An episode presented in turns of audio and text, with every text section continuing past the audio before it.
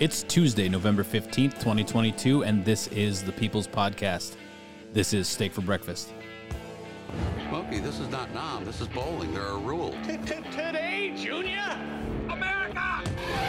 Steak. For breakfast! So stand by.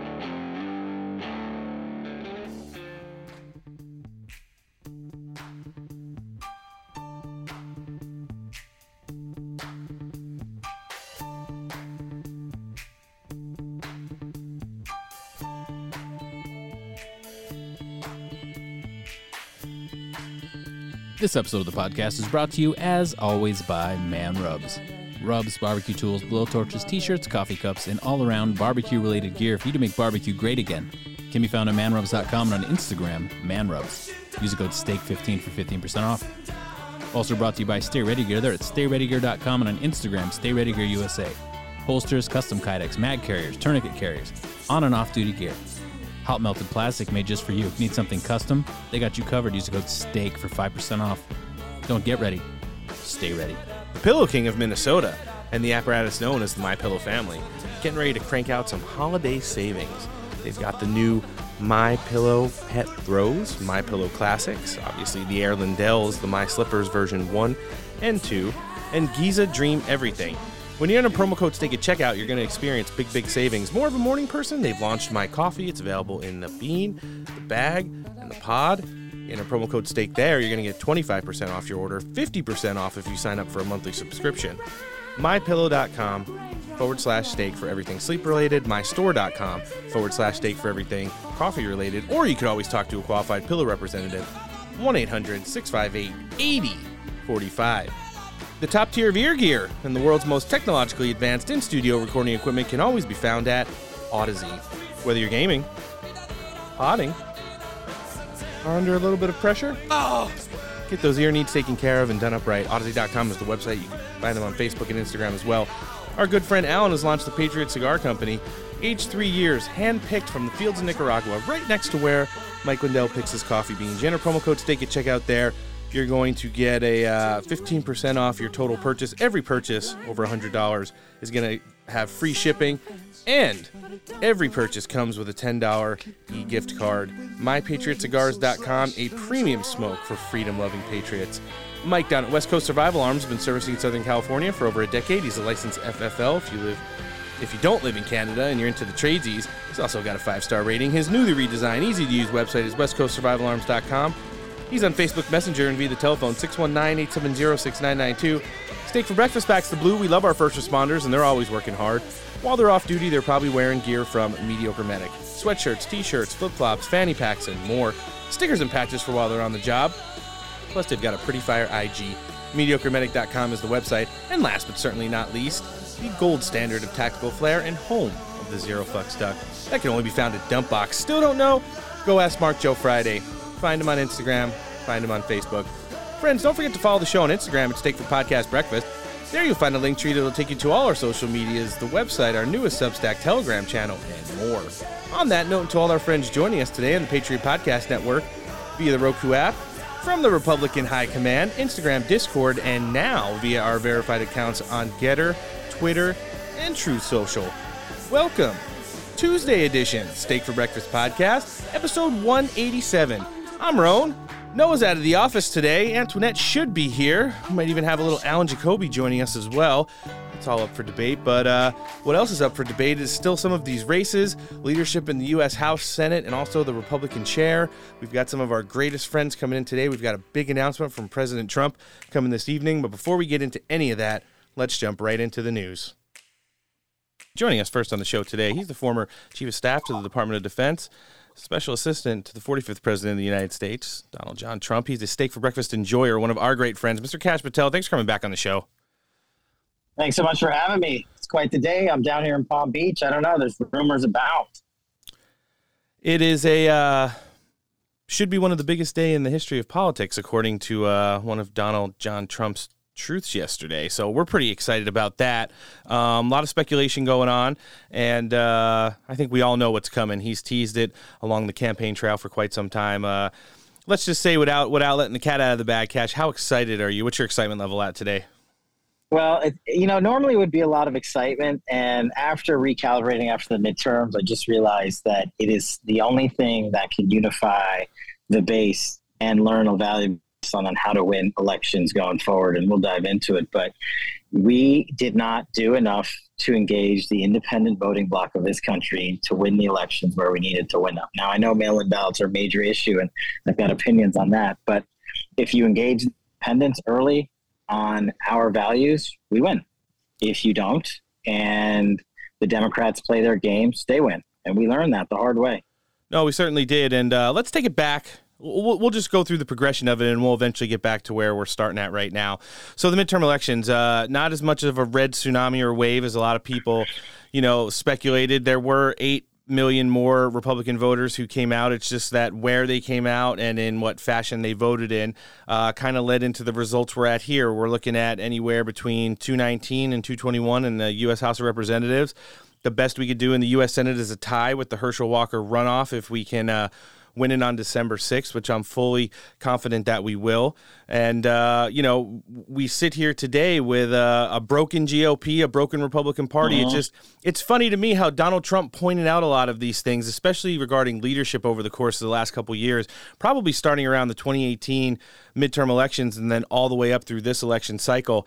Uh, but but now it's for, you know, a lot of the nation, it's on display for them. They see the blatant problems, the, um, I mean, honestly, when it comes to the money, the corruption, the good old boy and, and good old gal uh, groups that go around here. And if you're not going to, you know, bend the knee to the K Street Mafia and the Republican establishment, then you're going to have a hard time getting over the finish line come election day. And that's just the fact of the matter right now.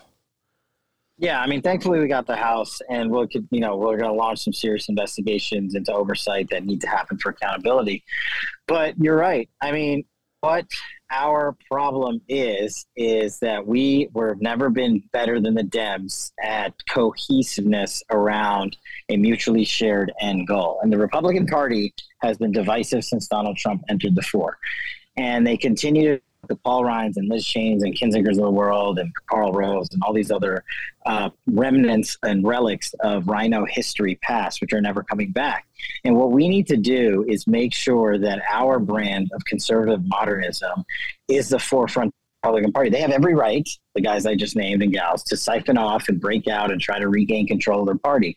But what has to happen is a unification behind a shared goal, which is the Democrats cannot be in power because what they do to our border, what they do to our country, the crime, allow, allow drugs to be poured in and kill our youth via Chinese fentanyl and other disastrous policies overseas.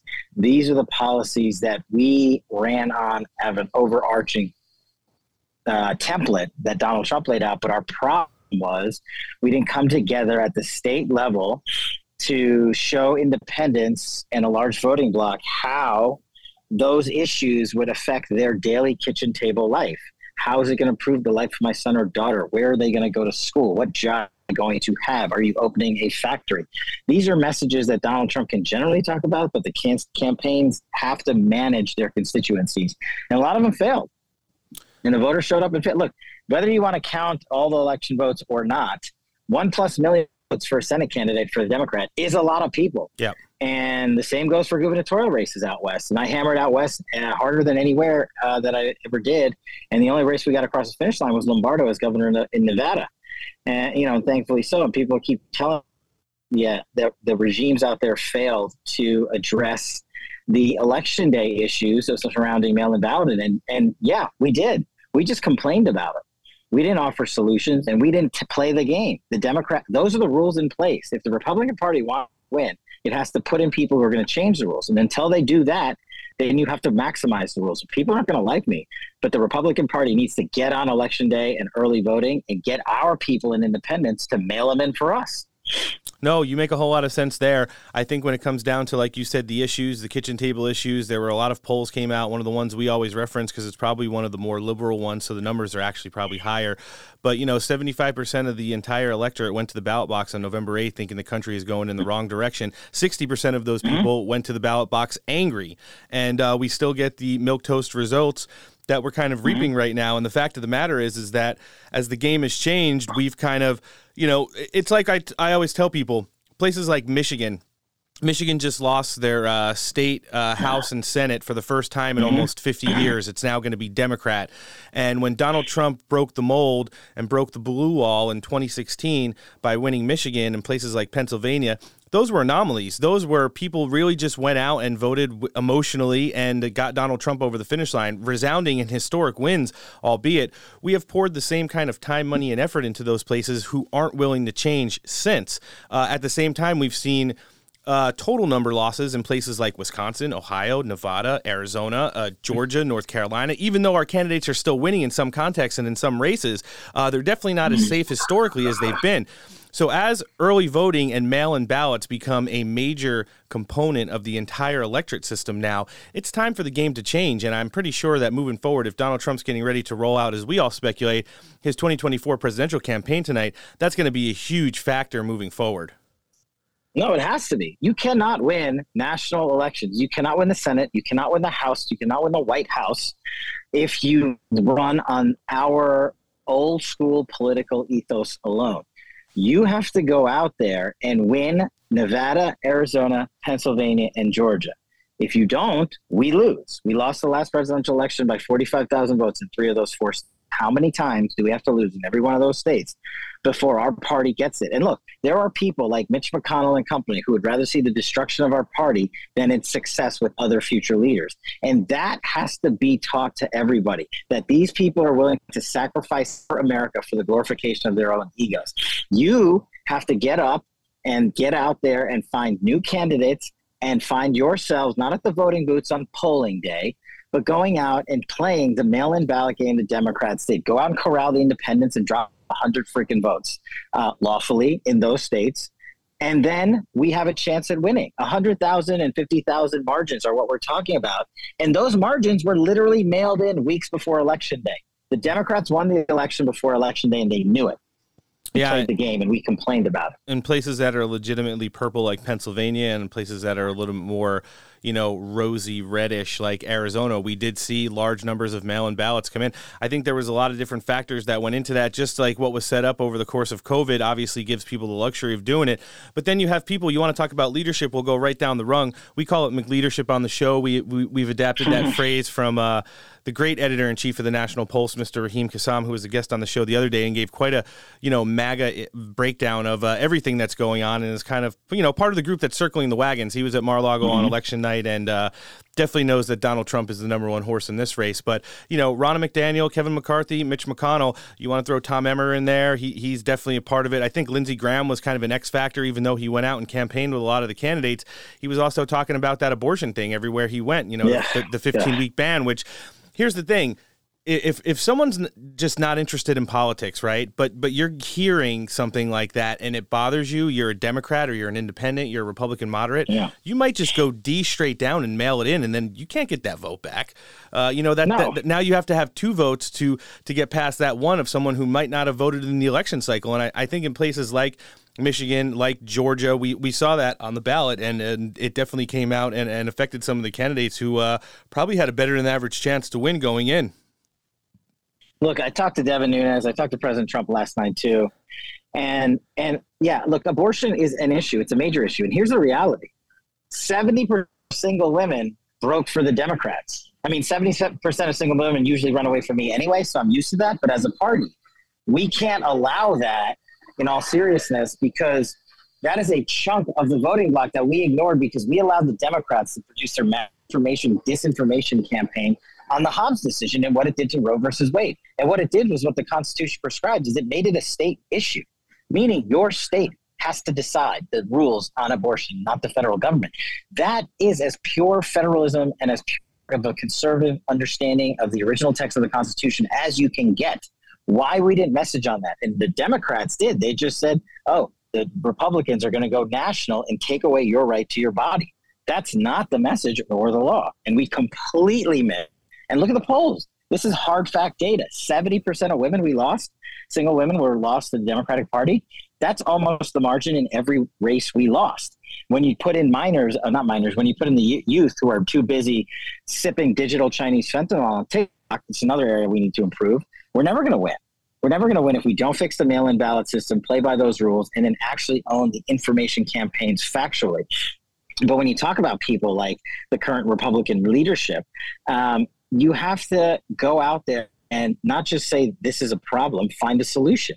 And, you know, whether it's going to be Speaker McCarthy or not, I think the fact that we're having a conversation about who is the next speaker is a good thing, because it's going to hopefully force concessions to have people in the House of Representatives who have the gavel, the chair seat, who own the committees and the subpoena power and oversight authority without begging from the Speaker of the House. These concessions have to be made now. So I'm glad we're having the conversations now rather than having elected and anointed a Speaker of the House who owns the of power like Paul Ryan did. And then you have to beg him for a favor.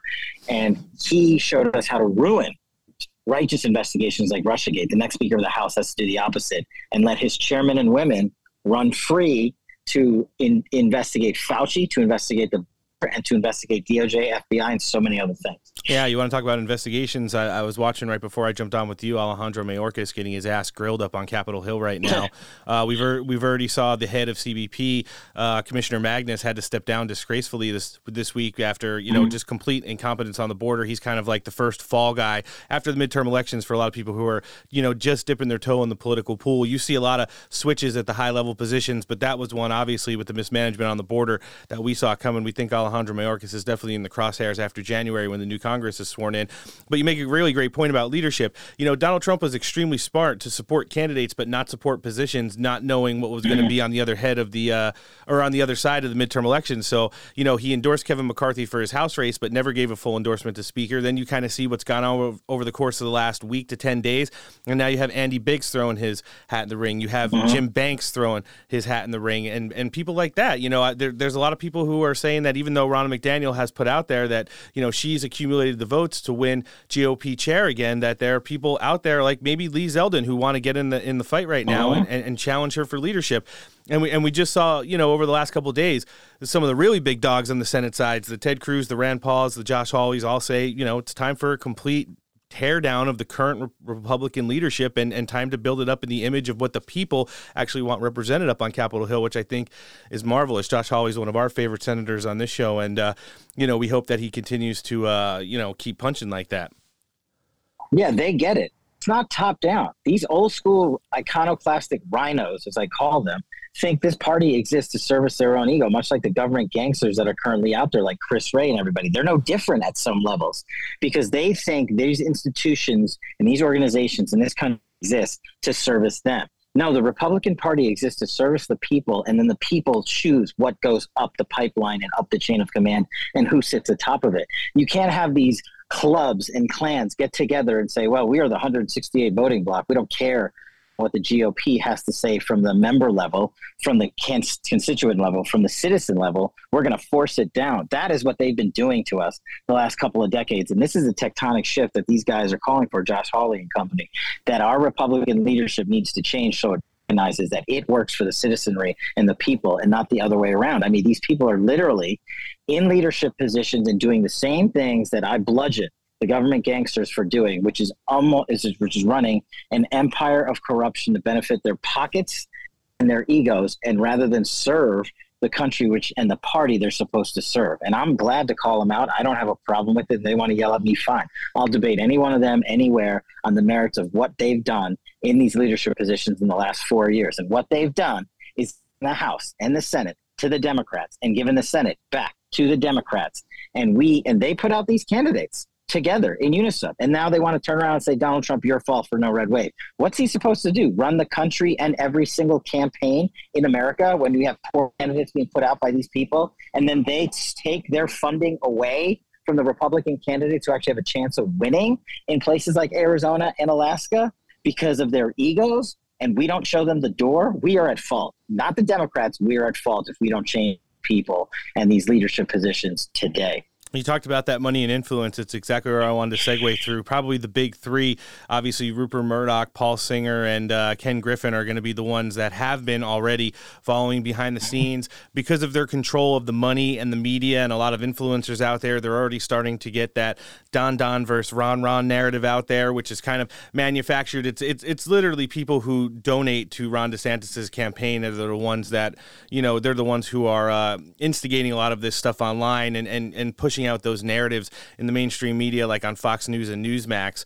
But uh, it's like you said, Donald Trump single-handedly, as a private citizen, poured more time, money, and effort into this midterm election than anyone else who works in the Republican establishment in the G O P, where it is their actual job to do that. And uh, mm-hmm. I don't know what else people can't wrap their brains around. Like, these rallies are not cheap. They're not free. All the legal stuff is not cheap. It's not free. Doing tele rallies on the phone and setting up all these schedules where there's, you know, money trying to get into these campaigns and really helping out these America First candidates. It's not cheap. It's not free. And Donald Trump went on his own dime for for the most part and just did it all on himself, plus physically being there at, uh, you know, almost yeah. thirty-five rallies throughout the course of the midterm election season. It's just an embarrassment to push the blame off that bad. Are you surprised already to see uh, like that big three of, of the money donors, the the close to trillionaires when you put them all together, um, getting uh, a coalition together to try and go after Donald Trump and using Ron DeSantis pretty much as the sacrificial lamb? Not surprised to see it all, and it's their money. Good, let them spend it where they want. And that is a perfect example of the Republican Party I don't want. They want to buy the Republican Party back. That reminds me of the McConnells of the world and the leadership that we currently have in place that takes the money from the American people and takes their money to buy a regime.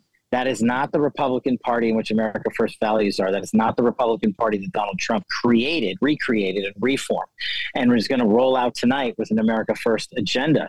And here, look, down here at Mar-a-Lago, I'm ready. To, I'm getting ready to go over there. I talked to ten billionaires yesterday that are all going to be at Mar-a-Lago tonight. So it's not like we don't have the money on our side just because we don't have the biggest swinging sticks. You don't need it. What you need, and I keep telling people this, is the ground game. You need the grass dollar donations because those people are going to show up for you. Those people are going to get to man election cycles for you. And those people will hopefully get the mail-in ballot game going that we need to win by.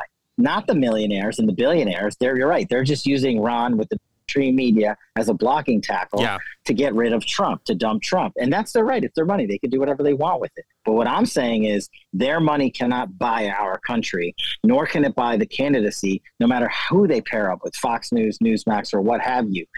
Enough outlets out there putting out the truth, and you don't need to be on the ones that are putting out disinformation or currying favor with the heavyweights because they have a chairman in Paul Ryan or a board member who who, who hates Donald Trump openly and obviously runs Fox News in that fashion. And so, you know what? I don't really want to participate in conversations that they think they can go out and buy America. That is the very contradiction of what America was founded on and stood up on. And look, the Democrats, they cohesiveness around a money cycle is, you know, while I don't like it, it's impressive in their unity. And what we have to do is sideline these people once and for all and unify behind a movement once and for all so that we are the mission together right. and that no one person can sideline um, us because of their campaigns in the media or their dollars. And the only leader that I see that we can unify behind is Donald Trump. And that's why I'm going to Mar-a-Lago tonight. No, it, it, it's quite a few great points that you make there, Kash. You just want to talk about leadership overall in general. Let's get jump into geopolitics just for a second here. We saw Joe Biden's embarrassment of a trip to the, uh, you know, the COP twenty, the, the G twenty that's going on right now as well. So I don't know if, you, if you've heard in the last hour, he's decided to put an early lid on it. And even though it took him nearly two days to travel uh, out there, he will be not showing up at the press conference slash, uh, you know, state dinner that they're having for all the world leaders there. He's not going.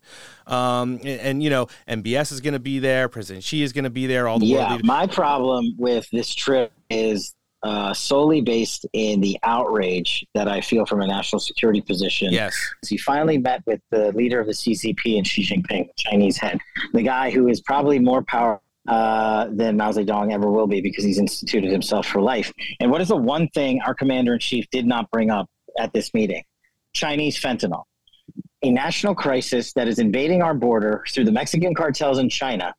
Our president, on his watch, has lost one hundred thousand American youth to this, to this drug, and he doesn't even have the gall to bring it up with the Chinese premier. Instead, he's out there slapping around a fake win about China not invading Taiwan, as if that were ever going to happen. And while he's out there, he speaks nothing of the genocide that we declared formally under Trump, a triple genocide in China by the C C P against the Uyghurs, against the Falun Gong, and against a third group in China. And so this is the commander in chief out there on a photo tour, probably sleeping for twenty-three hours a day.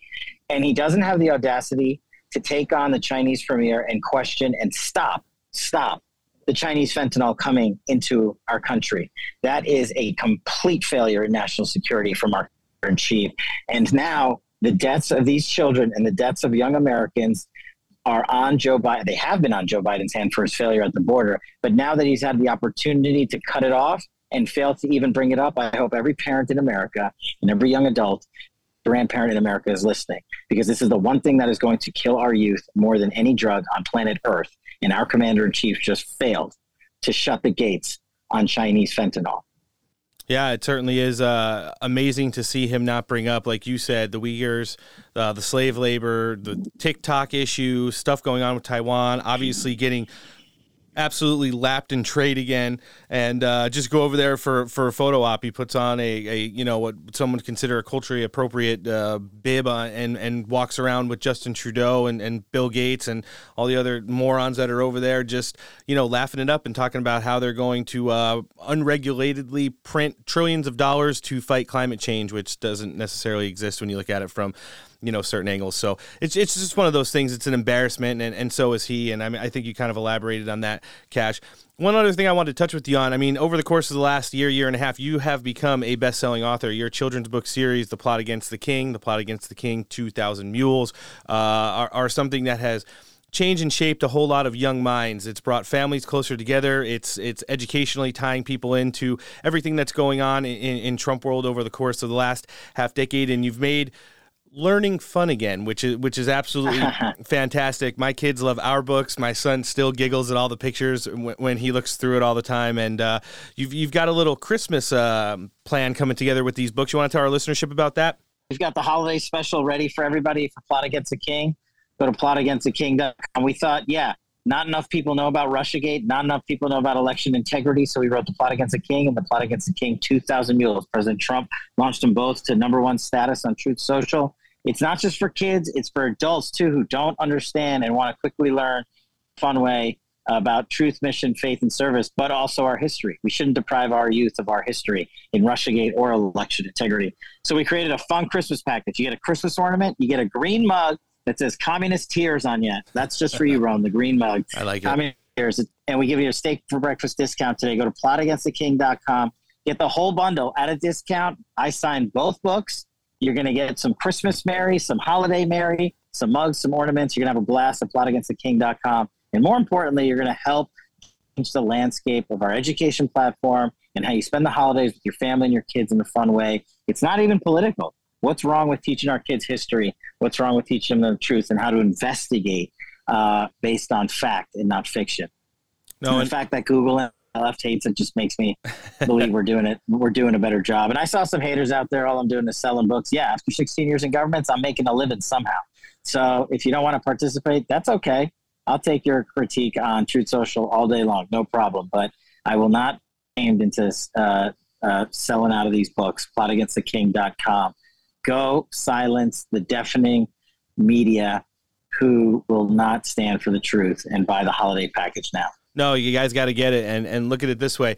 For someone that's out there who's making education, family time, and just knowing everything that's gone on in our government great again, he's uh, doing it with a lot less insider trading than some of the people that you uh, appreciate up on Capitol Hill. So he's doing it the right way. He, he's bringing it back to the family. Kash Patel has always been a uh, mission first, mission forward guy, and that's why we love him on this show. Kash, for someone that's going to be uh, sitting in the front row tonight, got to be pretty excited. You want to take our audience out, just uh, where, where we go from here and uh, where we could find you on social media. At Kash is the only place on Truth Social I exist. At Kash, at K S H. That's it. If you're following, you think you're following me on Telegram or Facebook or Twitter, it ain't me. It's some other brown guy. There are a lot of them out there, so you got to watch out. And he's definitely our favorite brown guy. He's the former yeah. chief of staff to the Department of Defense, Donald Trump, special advisor to President uh, Trump. Mister Kash Patel, thanks for joining us on the show today. What's going to happen when we hear about this vote dump in about, I don't know, minutes? It could be. Carrie. I, I don't know. We know we think we should be in good shape. There's a hundred. I mean, look at my notes, one hundred fifty-eight thousand ballots that have not been counted yet.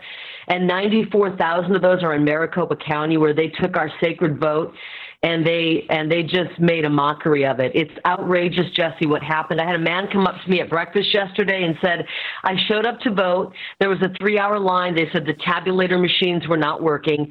I drove across the way and went to another fifteen-minute drive to another center, and the printing uh, printers weren't working. They had no toner in them. I drove another twenty minutes and finally voted. It was a half-a-day odyssey to cast my vote, and we're getting thousands of people reaching out saying the exact same thing.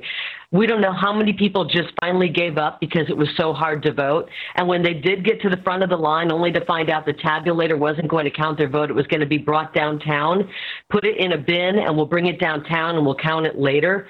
It's an embarrassment, and I'm going to fight for the people of Arizona that everybody's vote is counted. This is sacred. This is outrageous what they did here in Maricopa County. And the people that were supporting me, they knew were showing up on Election Day. And I don't know if there's any malicious intent to the mockery they made of the people who showed up to cast their vote, or if this is just complete ineptitude, but either way, it's got to stop. Arizona will no longer be the laughing stock of elections around the world. How Third would, world countries run elections better. If she comes out ahead at the end of this thing, how would you legally go about challenging this? Well, I can't imagine our, our version of Joe Biden, Katie Hobbs, would win because she didn't even campaign. She hid in her basement. She's a twice-convicted racist. I don't believe that people of Arizona would vote for her and that she would win. But if that's what happens at the end of the day, how do you certify an election that is this botched? And she's the one that would certify her own election where it was botched, where the machines didn't work in more than a third of the polling centers. I don't know how we remedy this, but the people of Arizona are furious. They're reaching out to us by the thousands saying, I don't think my vote even was counted. I didn't even get a chance to vote. There were so many hoops to jump through. I had to go because my daughter had a, a, a track meet, or my work wasn't going to give me four hours off to six hours off to vote. It's outrageous what happened. We had lines that were three and four hours long in retirement areas where people were old. And all of this happened in Republican areas. My area where I was going to vote, the printer didn't work. There wasn't enough toner in the printer. So I went to a liberal part of town and got right in and out in about fifteen minutes.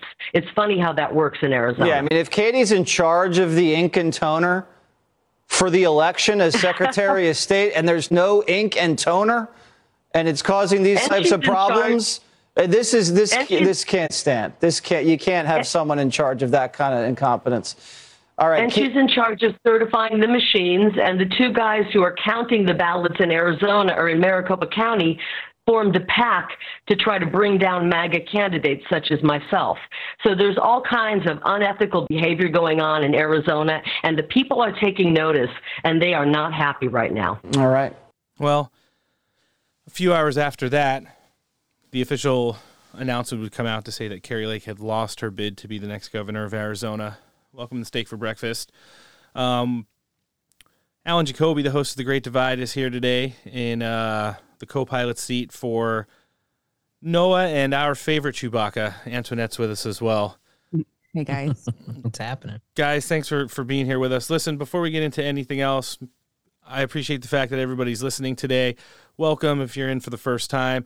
Make sure you're sharing Steak for Breakfast content on all social media platforms. Also, subscribe to the show on iTunes and Spotify. Uh, keep in mind also that we have a live edition of the show every Saturday morning, seven a.m. Pacific, ten a.m. Eastern. Uh, it's across Rumble, YouTube, Facebook, Cloud Hub, Getter. Uh, chats are open. If, if you like the show and you want to interact a little bit with us, get a weekly recap and all the breaking news from Friday afternoon and beyond. Uh, tune into the Great Steak Breakfast on Saturday mornings as well. So here we go. Just a little bit of reflection and um, sadness, I think, as, yeah. as as we jump into you know the end of the midterm election season now with uh, the announcements coming in Arizona yesterday, and uh, it, it it was kind of really disappointing to see uh, how a lot of this. Uh, you know, election stuff turned out. I, I can't take into consideration uh, some of the missteps along the way in Republican establishment leadership.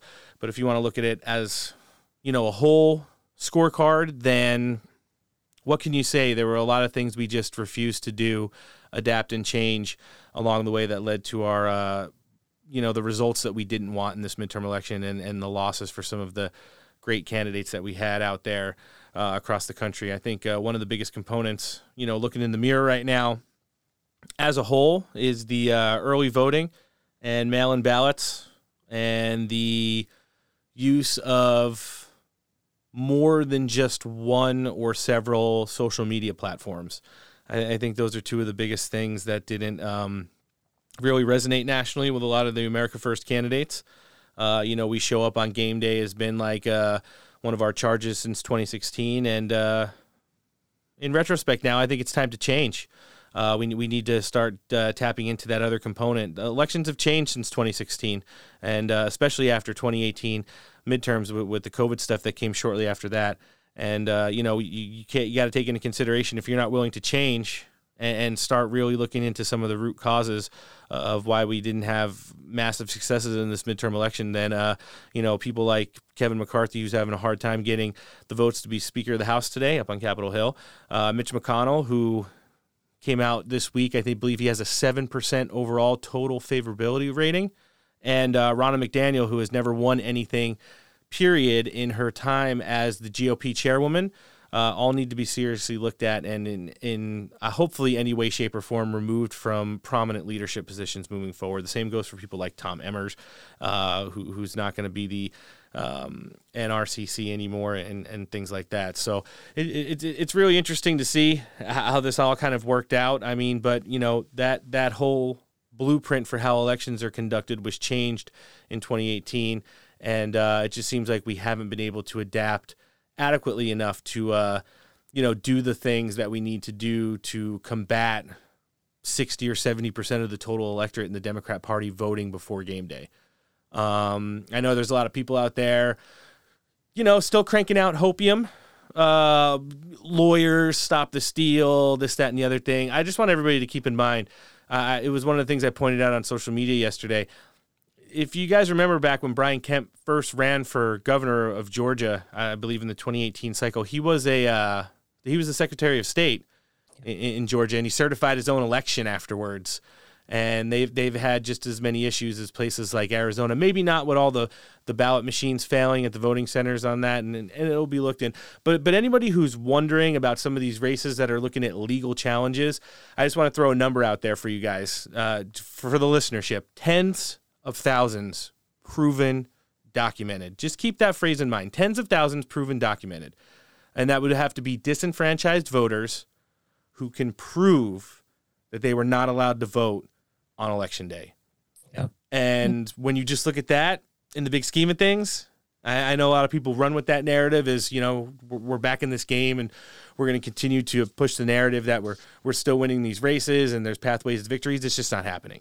You will never find a judge at the senior state, so state Supreme Court or federal level, without conclusive tens of thousands of documented pieces of evidence that will overturn a state-level governorship or Senate candidate, president election, period. Because the radical left will burn their house to the ground and kill their entire family. That's just the way it is.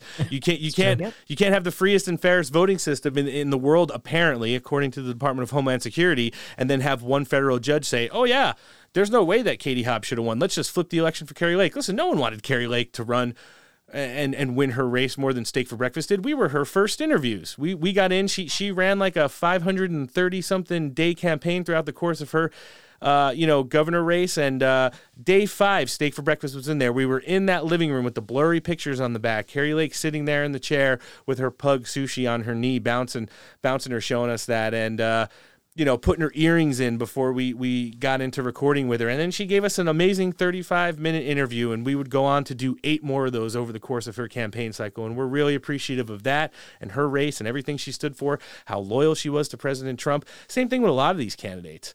But mm-hmm. the fact of the matter is the midterm elections are over. They'll finish counting House races in New York at some point. We'll get between one hundred twenty-one and one hundred twenty-three seats in the House. Uh, we got to fight tooth and nail to make sure that we remain fifty-fifty in, in the U S Senate, and everyone needs to get their hands dirty in Georgia right now, uh, yeah. from Brian Kemp to Donald Trump and everyone in between, uh, you know, in, in Georgia, and make sure that Herschel Walker can beat Raphael Warnock. And, and that's just it. That's the fact of the matter right there. That's kind of where we're at, and it's extremely disappointing. It, it hurts the heart. And uh, but that's part of, you know, the the reality of kind of just laying it out there for you guys. The game has changed. We need to make some adjustments. We we need to get back into and onto more legacy and establishment social medias, uh, and we need to harness the early vote and mail votes, um, you know, ahead of the next election cycle, or we're probably going to, you know, not have the results that we want in twenty twenty-four, regardless who, of who the candidate is. And uh, you got to look at it this way. The Democrats have a lot bigger mess. Everyone from their general election candidate and who they could possibly be, they're all garbage. But so were people like Katie Hobbs and John Fetterman, and they won. But that's just that's just one component of it. But they have a lot of damage control to do in the Senate right now, and, and there are a lot of flippable Senate seats.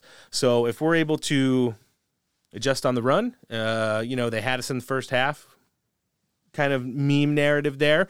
If not, then, you know, we'll we'll see what happens. But uh, I'm pretty optimistic about moving forward. I've talked to a lot of people who are, you know, in the Trump orbit and Trump adjacent, and and looking forward. You know, they they've everybody from like Tucker Carlson and Kash Patel. Uh, they they've all said that, you know, these are places that we've gotten lapped in the last couple election cycles, and it needs to change immediately. So I'm I'm extremely uh, optimistic about it, but.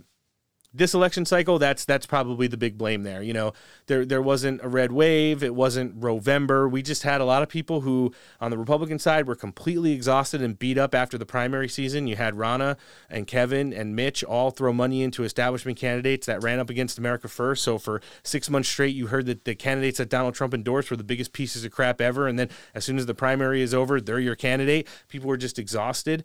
And then you had on the Democrat side, people, you know, like Lindsey Graham, who comes out and says that federal abortion ban after fifteen weeks things is something that needs to happen immediately. You have people that probably had no interest in politics. They got their mail-in ballot in places like Georgia, Pennsylvania, Ohio, Wisconsin, Michigan, Arizona, Nevada.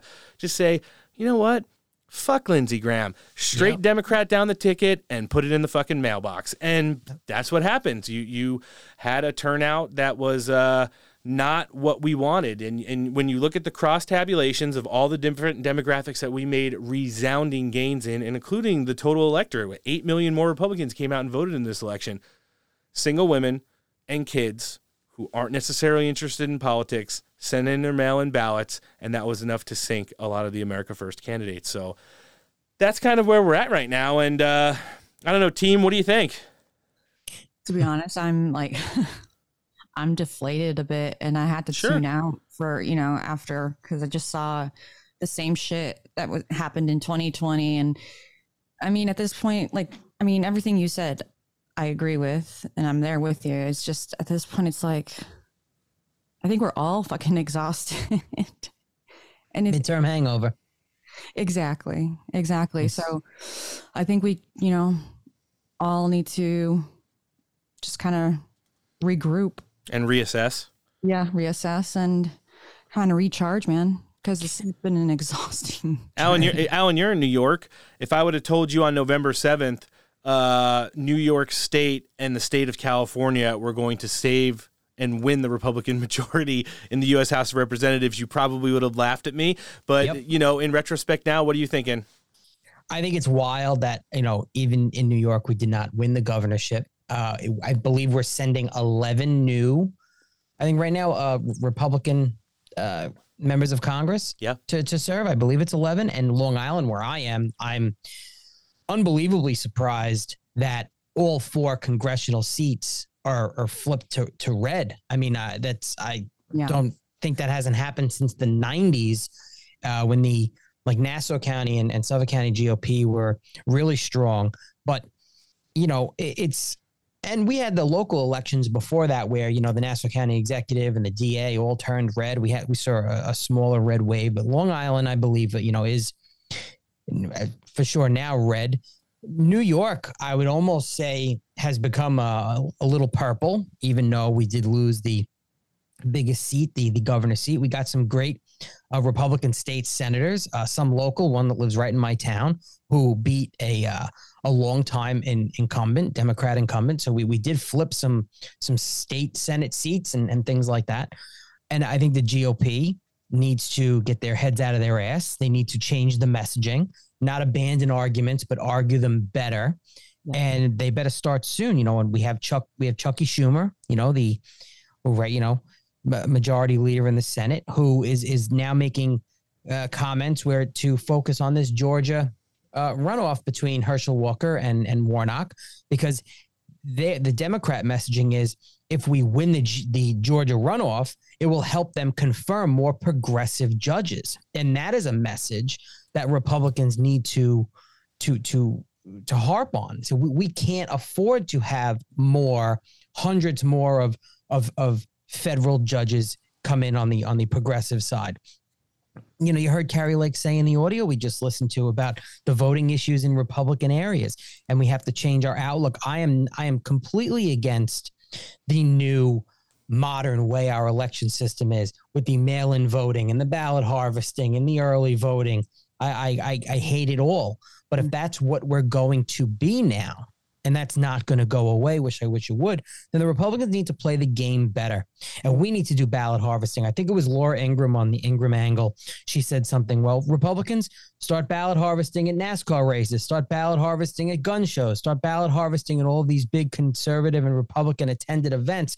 Do whatever you have to do to ballot harvest. You know, Republicans and conservatives, we're against ballot harvesting, but there are red states that it's not illegal to do it. New York doesn't have a law at all on the books really about ballot harvesting. Right. It can go either way. So the the early voting, which I say all the time on, on my show, and I've been saying it through the whole cycle, is show up the day of. But is that the play now, especially in Arizona, when in Republican voting areas, they're having issues with the ink and the toner and the and the, the tab, tabulation machines. What do we do? We have to reevaluate. And unfortunately, the establishment G O P leadership needs to change. Ronna McDaniel should be ousted. I believe a great, and it, I know there's buzz around about it, a great candidate for that is Lee Zeldin, yes, who did an unbelievable job in helping New York Republicans get elected to various, you know, posts. And, you know, he he he didn't, it wasn't a landslide for Kathy Hochul by any means in New York for governor, even with seven million people out of the eleven million people that did not vote at all, mm-hmm. which is a problem. And uh, again, I think, Ron, and uh, it comes down to Uh, the messaging and the, the the tactics and the strategies. And unfortunately, I think we're in for a big fight where the G O P establishment, with the assistance of establishment Democrats, are going to do whatever they can going into the presidential election to completely sever the Republican Party. Yeah. Yeah, it's going to be bloodied, and we're, we're going to talk about that a little bit more. We're going to crank through this, uh, you know, dust settling from the election narrative right now. Let's hear, uh, well... C B S has defaced the nation. They talked about the voter turnout story that I teased in the top of our cold open, and they kind of uh, stayed in the same thread. Let's hear it. Nope. At all. Um, and you're still tabulating here, but big picture, Democrats defied history. How did they do it? Well, this was a turnout story, first and foremost, in my mind, and it was sort of as we expected. The uh, people, our viewers may remember a couple of weeks ago when we were talking about the effect that turnout could have and how Republicans were on path to a narrow majority, but that the House could become even if younger people especially turned out in force. And what happened? They did. Their numbers started approaching the twenty eighteen record levels.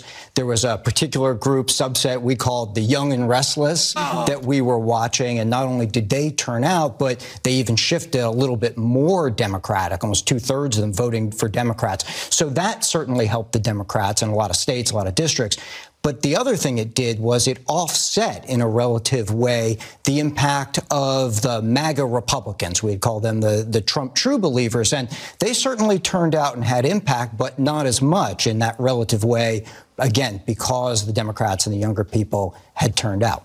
And that's the fact of the matter. The the, the young and the restless Democrat voters, it, it's the nice way of saying the don't give a shits. Those are the people that basically got their mail-in ballots, they filled it out straight D, and they mailed yeah. it in and didn't give a shit about any of the issues, any of the candidates, who was running, anything, what inflation looked like, nothing.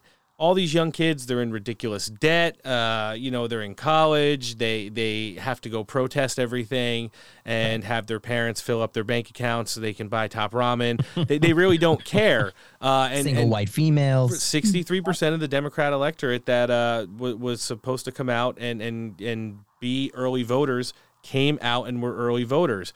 And th- they really crushed us uh, when when we talk about day in. Uh, it looked about, you know, to be twenty percent across the nation, and, and we only get eighteen percent of, of what we thought was going to come out um, on the Republican side. So th- those numbers there are, are very alarming, and, and then showing that, you know, it, it, like Alan said, uh, sure, we'll come out in massive numbers on game day, and if that's the case in, in some of these battleground states especially, we'll just make sure everything's broken and doesn't work, and we'll take two weeks to to tally right. the votes, and, and you guys can just complain about it. And it, it, it's just a bad look. And, and for as much of a reason to have gone out and vote in this election cycle, remember, we had talked about it on the show, almost seventy-five percent of the country, I think it's more, thinks uh, the direction of the nation is going in the wrong way, and almost sixty percent of the total electorate went to the ballot box angry. Didn't really resonate when it came to election day when you look at uh, candidates that won on the Republican side. I saw Dan Bongino kind of whining about it. It's more of like a you get what you fucking deserve narrative, and uh, I-, I thought it was like kind of funny, but in the same sense, legitimate, so let's hear part of it. Doesn't repeat itself, but it rhymes. You've heard it a million times. It's because it's true. Things are just not bad enough yet for a lot of people to wake up from the Kool-Aid slumber. It's just that simple. That's why Republicans had a decent day this week. I'm not buying the apocalyptic, the, the you know, Chicken Little nonsense, but it could have been a better day. I accept that than we were hoping for. We were hoping for the best. We got an okay day. Yeah, inflation's at record highs. The border's wide open. The fentanyl crisis is wiping out kids across the country. Crime is surging in liberal cities. And the economy's in the gutter. Big government is trying to silence your voice. But apparently, all of this bad stuff just ain't bad enough. Unfortunately, folks, this bad stuff and these crises are going to get worse before some voters realize that it's the left's fault. I have lived through this before. The only question is, how much worse is it going to get? I guess the answer is a lot worse, as long as some voters keep believing crap like this. What in the next two years do you intend to do differently? Nothing, because they're just finding out what we're doing. The more they know about what we're doing, the more support there is. A lot of people think that crime is up when we actually see that shootings are down. Oh, subway oh crime is up. Oh. But let's also note that subway crime is up after they committed so many more officers to the subway system. What? Adding more cops to the subway isn't solving this problem. Oh. No. Listen, things are going to get better. I promise you they will. This is not the dark monologue you think it is. But the truth is, we have seen this happen before in deep blue states and cities like New York, where I grew up. Economist Herb Stein once said, you know, whatever can't continue won't. Folks, this can't continue. Rampant crime, inflation, it can't continue. I want to give you an example of how we're at the end of a really bad cycle, and I'm telling you, we're about to turn around. I can see it. I can feel it. I lived through it. Let's look for an example. You said history rhymes. Well, here's the rhyme right here. Take Rudy, uh, Rudy Giuliani's rise to power in the nineties in New York City. I saw it. I was there. I lived it. A lot of conservatives thought he'd never be mayor. They thought it wasn't possible. Was it eight to one, ten to one, Democrat to Republican? The odds were too tightly stacked against him. Well, he ran, and initially he lost. You know why? Because of the same thing that happened on Tuesday. Things just hadn't gotten bad enough to wake people up. And again, I like it. It's a good, solid narrative. It keeps, you know, close to the breast, those those kitchen type table items. But the fact of the matter is that narrative's all well and good, and you can continue to stay in threads like that, or say that elections were stolen and, and you know, elections are going to get overturned, and, and any other narrative under the sun. Here's the deal. If we don't change, we will continue to reap the same results. They've, yep, yep. without even putting a cheating component into it, rigged the system to where it's almost foolproof against the current plan that we have. And uh, it's it's hard to admit sometimes. Uh, you know, we, we talked about some of these candidates, Carrie Lake especially, at the beginning of the show. Two years ago, starting this journey with all of these people and seeing where we're at now, um, it, it, it's a tough pill to swallow. But the fact of the matter is, what are you willing to do today, as exhausted as you are?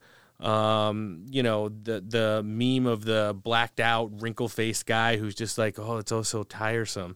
Like, what are you willing to do the next day to get out of bed and make sure that we can fix things like this? It's it's a it's it's the million dollar question right now.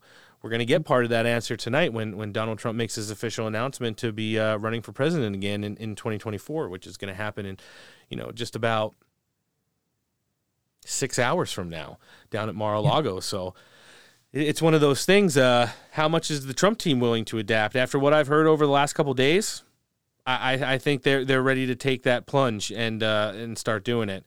Um, victory laps were were not in uh, short dispense. We did see, Alan mentioned them, New York Senator Chuck Schumer uh, taking one over the course of the weekend while they were still tallying votes and calling races. Let's hear him right now talk about how awesome the Democrats did.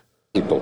But finally, and maybe most important of all, the American people rejected, soundly rejected, the anti-democratic, authoritarian, nasty, and divisive direction the MAGA Republicans wanted to take our country in. Oh, from the days of the big lie, stop it, which was pushed by so many, to the threats of violence and even violence itself against poll workers, election officials, and electoral processes. Oh. And, of course, the violence on January sixth. Oh.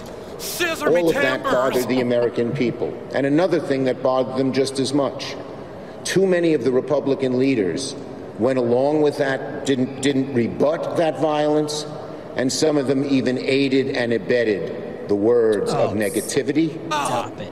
and other, thing, other things. And when oh. I talk about violence, I mean violent language. Oh, okay. I mean violence against other people. Where was the condemnation from the Republican leaders so often missing from so many of them?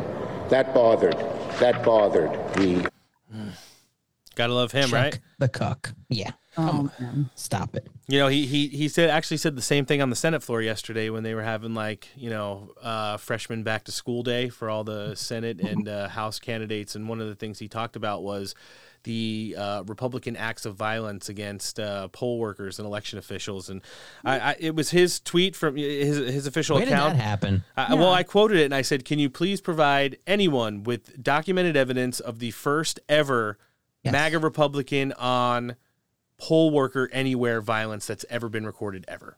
Because I'm pretty sure that would be all over mainstream media if that was the case, and I haven't seen any of that. Oh, would have replaced January sixth as the new narrative. Yes.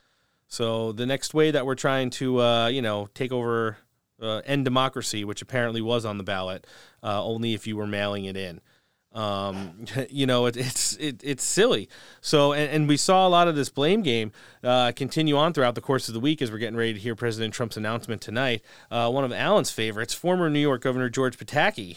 Uh, well, he pointed out the problems and, and you'd never believe it. He, th- he says it's Donald Trump. Let's hear him. On the aftermath of the midterms, what should the Republican Party do to try and regain the momentum and regain the success that it had previously? Eric, it was a very disappointing night, but take a look around the country. Look what happened in Florida, what Governor DeSantis has been able to do, not just from a government standpoint, but blowing out the Democrats, capturing Miami-Dade County, something Republicans never did. Look at Governor Abbott, elected for a third time in Texas. Governor Sununu, overwhelming victory in New Hampshire, and what Governor Youngkin's doing in Virginia. The Republican Party is alive and well, just not the Trumpite wing in Washington. Oh. And to move forward, what we have to do is contrast our ideas, which the people support, with the Democratic record and the ideas with the, with, which the people reject. The problem is Donald Trump. The sooner he goes away, the quicker we will have the new Republican Party Hawley's talking about, not in him, his image, but in the governor's images, oh. and we will win everywhere. I can see some of our viewers throwing their shoes right now. They're throwing shoes at the T V set. They're grabbing the tomatoes of what you just said. What would you tell uh, some of our viewers uh, who certainly would not agree with you when it comes to uh, former you President know, I, Trump. I'm sure they are. I'm sure they are. And I understand that, because this country has been misgoverned by elites. And Donald Trump was the first to speak out against that. But he's had his time. And now he is tearing apart the Republican Party. Oh. Since the election, who does he go after? Not Schumer, not oh. Biden, not oh. Pelosi. He oh. goes after DeSantis and Youngkin. And that has got to stop. And the only way it stops is if we don't talk about him anymore. We talk about open borders. We talk about our energy industry being devastated. We talk about inflation. We talk about the problems we have uh, all across this country with getting young people to work because of the trillions in giveaways. And we win. We talk about Donald Trump and we lose. Oh. We followed him off a cliff in two thousand eighteen. We followed him to loss to Joe Biden, of all people, in two thousand twenty. Oh. We just had a horrible night, you know, and I think that's part of the reason. And, Eric, I just want to say one other thing. Seeing Chuck Schumer gloat is extremely troubling. He talks about how divisive we were. He spent over fifty million dollars in Republican primaries electing MAGA candidates that he thought couldn't win. That is a despicable abuse of democracy. Oh. So if he wants to talk about dividing the country, go look in the mirror, Joe. Mm. Mm. I don't even know what to call that. That's like final form rhino right there. He literally, he is the example of the the G O P establishment. Like he, I, I just, I don't even know what to make of that. He yeah, is I don't so either. Irrelevant.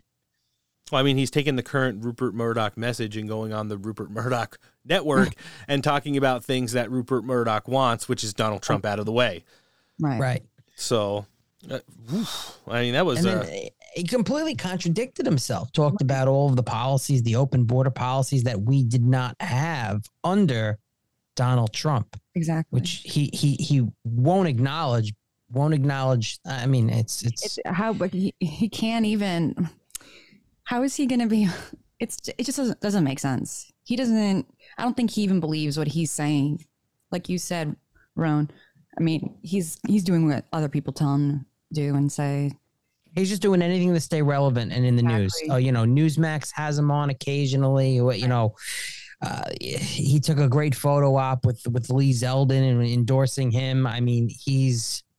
Yeah, he's just another waste of oxygen, another waste of space. Yeah, it's and... great. It's great to see those people go out and, and talk about the money that Chuck Schumer spent in, in MAGA races. But fact of the matter, he didn't bring up the fact that, you know, Mitch McConnell didn't spend any of that money in, in Republican Senate races, that he spent nine million dollars in Alaska in a Republican versus a Republican primary in the, in the ranked right. choice voting, or that he pulled all but ninety-eight thousand dollars from Blake Masters race, and right. and he put more money in at the end of the campaign uh, of J D Vance, where internals were showing that he was going to wind up winning by around three points, which I think was the overall outcome. Um, you know, and, and it's yet to be seen what he's going to do in Herschel Walker's race. So yeah, it it's just the well the hypocrisy and the armchair quarterbacking. I guess Donald Trump is the target on the wall right now. The the Griffins and and you know the Murdochs and and all of the you know big corporate entities have kind of lined that up and. Uh, Donald Trump knows that it's not Ron DeSantis himself who's necessarily uh, making this the way it is right now, the way it doesn't have to be. But if, listen, if it's his surrogates and it's his big-time donors that are going everywhere and having places like Fox News and Newsmax talk about it's time to move on from Donald Trump, well, guess what? He, Donald Trump's not going to have Kash Patel or Christina Bob or Liz Harrington go out and, and take pot shots at these people. Donald Trump's just going to shit on the actual people that these people are trying to prop up. And, exactly. Uh, that's exactly what they got. We all, we listened to it on our show on Friday. Glenn Youngkin doesn't want that smoke. And if that's what he's going to say to just ask for commentary on what Donald Trump said about him, I couldn't imagine what it would look like on the debate stage. The great governor from the state of Virginia, like what he's doing there.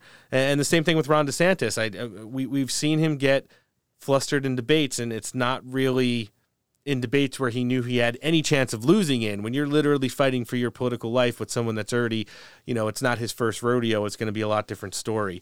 Uh, speaking of people that will never get to uh, ride the bull in that rodeo, former disgraced Republican governor and failed presidential candidate, pig-faced Larry Hogan, was on, believe it or not, fake news C N N this weekend uh, State of the Fake Union to talk about, uh, well, w- what kind of the thread we're in right now. Let's just blame Donald Trump for everything. And uh, instead of saying Ronna McDaniel here, let's hear it. Common sense conservatives that focused on talking about issues people cared about, like the economy and crime oh. and education, they did win. But people who tried to relitigate the twenty twenty election and focused on conspiracy theories oh. and uh, you know, talked about things the voters didn't care about, they were almost universally rejected. And I think it's it's basically the third election in a row that Donald Trump has cost us uh, the race. And it's oh. like, you know, three strikes, you're out. Yeah. What about for you? What about for you, Larry? Uh, you know, you, you lost to Dan Cox, who who lost by double digits in the in the gubernatorial race there. In, what did Donald uh, Maryland. Trump cost us? What did he cost us? What right. did, I mean, you could have just put in the name Ronna McDaniel there, and it would have been the actual one of the root causes of the problems, not Donald Absolutely. Trump. Absolutely. You know, Mitch and, McConnell, Kevin McCarthy, the leadership cost us. Yeah. It, it, it, I really hope that Lee Zeldin does. We, we we've seen a lot of a lot of jumping up. Uh, and going crazy in, in, in regards to leadership. And we're going to talk all about that in our News One segment. But before we get there, we're going to be sitting down with one of our good friends who's actually going to be in the front row at Mar-a-Lago tonight. All right, joining us next on the show today, she's an attorney for Save America. She's one of our great friends coming back. She's uh, currently traveling. She's in the battleground state of Arizona. Miss Christina Bob, thanks for joining us on the show. Thank you so much. I always love coming on your show. I wish it was under better circumstances. Uh, yeah. Hypothetically speaking, so we haven't talked to you since election night. Uh, yeah, that was great. Michigan, wasn't it? I went from Michigan to Arizona. It's like, oh my God. It's definitely been like the uh, trails of tears, but uh, yeah. So what's going on with you? What, what what are you doing out there right now, and uh, what's it look like on the ground currently? Uh, well, I came out here to support Carrie Lake. Um, you know, Michigan obviously was over, so I, I came out to Arizona just really just for support. And um, it, it's really unclear, you know, I'm sure you're going to be shocked to learn that there's not a lot of transparency in the election. You know, we're having a hard time seeing what the ballots are, where they're coming from. You know, uh, the numbers don't match the projections or, you know, aren't even close to the projections. And so um, there's a lot of questions. I think there's a lot more questions than answers to anything at some point. At this point. So um, I have a lot of questions about what's happening and why why can't we see the process? Why can't we understand what's going on? But according to Bill Gates, that's all just normal parts of democracy and the way things are right. done in Arizona. Right. Well, no, and not, see, that's the problem is they're trying to make it normal in Arizona that the election counting lasts a week, and that's wrong. It needs to last one day. And so this is the problem that I have with rhinos and the Republicans in Arizona, and quite frankly, the Republicans in the more establishment party. Um, are allowing these things to happen. We cannot make it normal for Arizona to suddenly take a week to count their votes. That's unacceptable. And every time they allow something like this to happen, more and more fraud occurs and more and more uh, really just election mismanagement or theft. You know, whether you want to call it fraud or whether you want to call it Um, managed incompetence for the purpose of favoring one party, whatever it is, it always favors Democrats. And that's unacceptable. It's not fair to the people of Arizona. It's not fair to the rest of America. And um, I, I think they owe us a lot of explanation. Yeah, whether or not uh, based off the outcome of these races is, is yet to be determined. And, and my way of thinking that uh, whether or not we'll ever get an explanation. Um, you, you just can't see. It's been such a crazy midterm election cycle. You could take some of the wins and losses as they've come, but to see like someone who is legitimately mentally ill, like John Fetterman, and then the possibility of a Katie Hobbs governorship who literally, literally, I mean, we, we made fun of it, but it got to the point to where the legacy media on the radical progressive side was taking her to task in the weeks going up to the election, basically yeah. telling her, you know, how can you think that the Joe Biden method for running a campaign is number one, legitimate, number two, what's going to get you over the finish line? But here we are. Yeah. Well, because it works for Joe Biden, right? And it works for Fetterman and it works for Katie Hobbs because they're not legitimate elections. We have to have a very real, transparent investigation into these elections. And that people say, oh, well, you had an Arizona audit. We didn't. There was so much information that we did not get from the Arizona audit. The county didn't turn over the administrative passwords, Splunk logs. None of the uh, information about the machines was turned over. Now, I'm not blaming the machines at this point, but we need to see who had access to those machines and what did they do. Those Splunk logs are so important because they basically capture the keystrokes and, you know, the administrative inputs into those machines. Right. Who had access? What did they do? And the reality is, if it comes back and and it shows that all of the keystrokes were totally appropriate and there were no problems, there was no manipulation of any sort, then I'm going to be happy. But I'll be disappointed and go, holy cow, you know, I go to these rallies every weekend and I see tens of thousands of people out. It leads me to believe that there's massive MAGA support in this country. But, you know, if there's nothing wrong with these machines, maybe nobody that shows up to these rallies is going to vote. You know, maybe there's some disconnect somewhere. Um, but I I think my me, along with everybody else in this country, we just want to know what the truth is. And right now, everything's so obscured. We can't see that, and it's very suspicious. No, it certainly is, and and you know it, it leads to just continue to think. Uh, you know, the the blueprint for twenty twenty uh, has definitely been tailored, and and moving forward, I think uh, we're gonna have to look probably you know cross tab and demographic wise how we, as Republicans and conservatives, the America Firsters, uh, how we uh, take a look at these elections. I, yeah, I, I think one of the big things is, uh, you know, I, I think our, our game day voters is going to be that overwhelming large majority of the base, obviously more popular and uh, get a bigger output in presidential election cycles than we do in midterms, even though we did, you know, lap the Democrats by almost eight million votes in this election cycle nationwide. Uh, yeah. And if you look at the crosstabs across, across uh, you know, the voter demographic spectrum, we, we killed in just about everywhere except with single women and young people, um, you know, and, and but those gains by the Democrats made up for all of the the tabs that we were uh, winning in, you know, the Hispanics, yeah. the Asians, the blacks, the middle class families and stuff like that. So do you think moving forward into the general election season, I mean, Donald Trump as a private citizen can only do so much. He did more than probably yeah. most any non-sitting office politician did throughout the course of this midterm election cycle ever. Mm-hmm. Uh, you know, he's not the G O P chair. He's not the Speaker of the House. He's not the Senate Majority Leader. He's the forty-fifth President of the United States. The forty-sixth President of the United States is currently in office.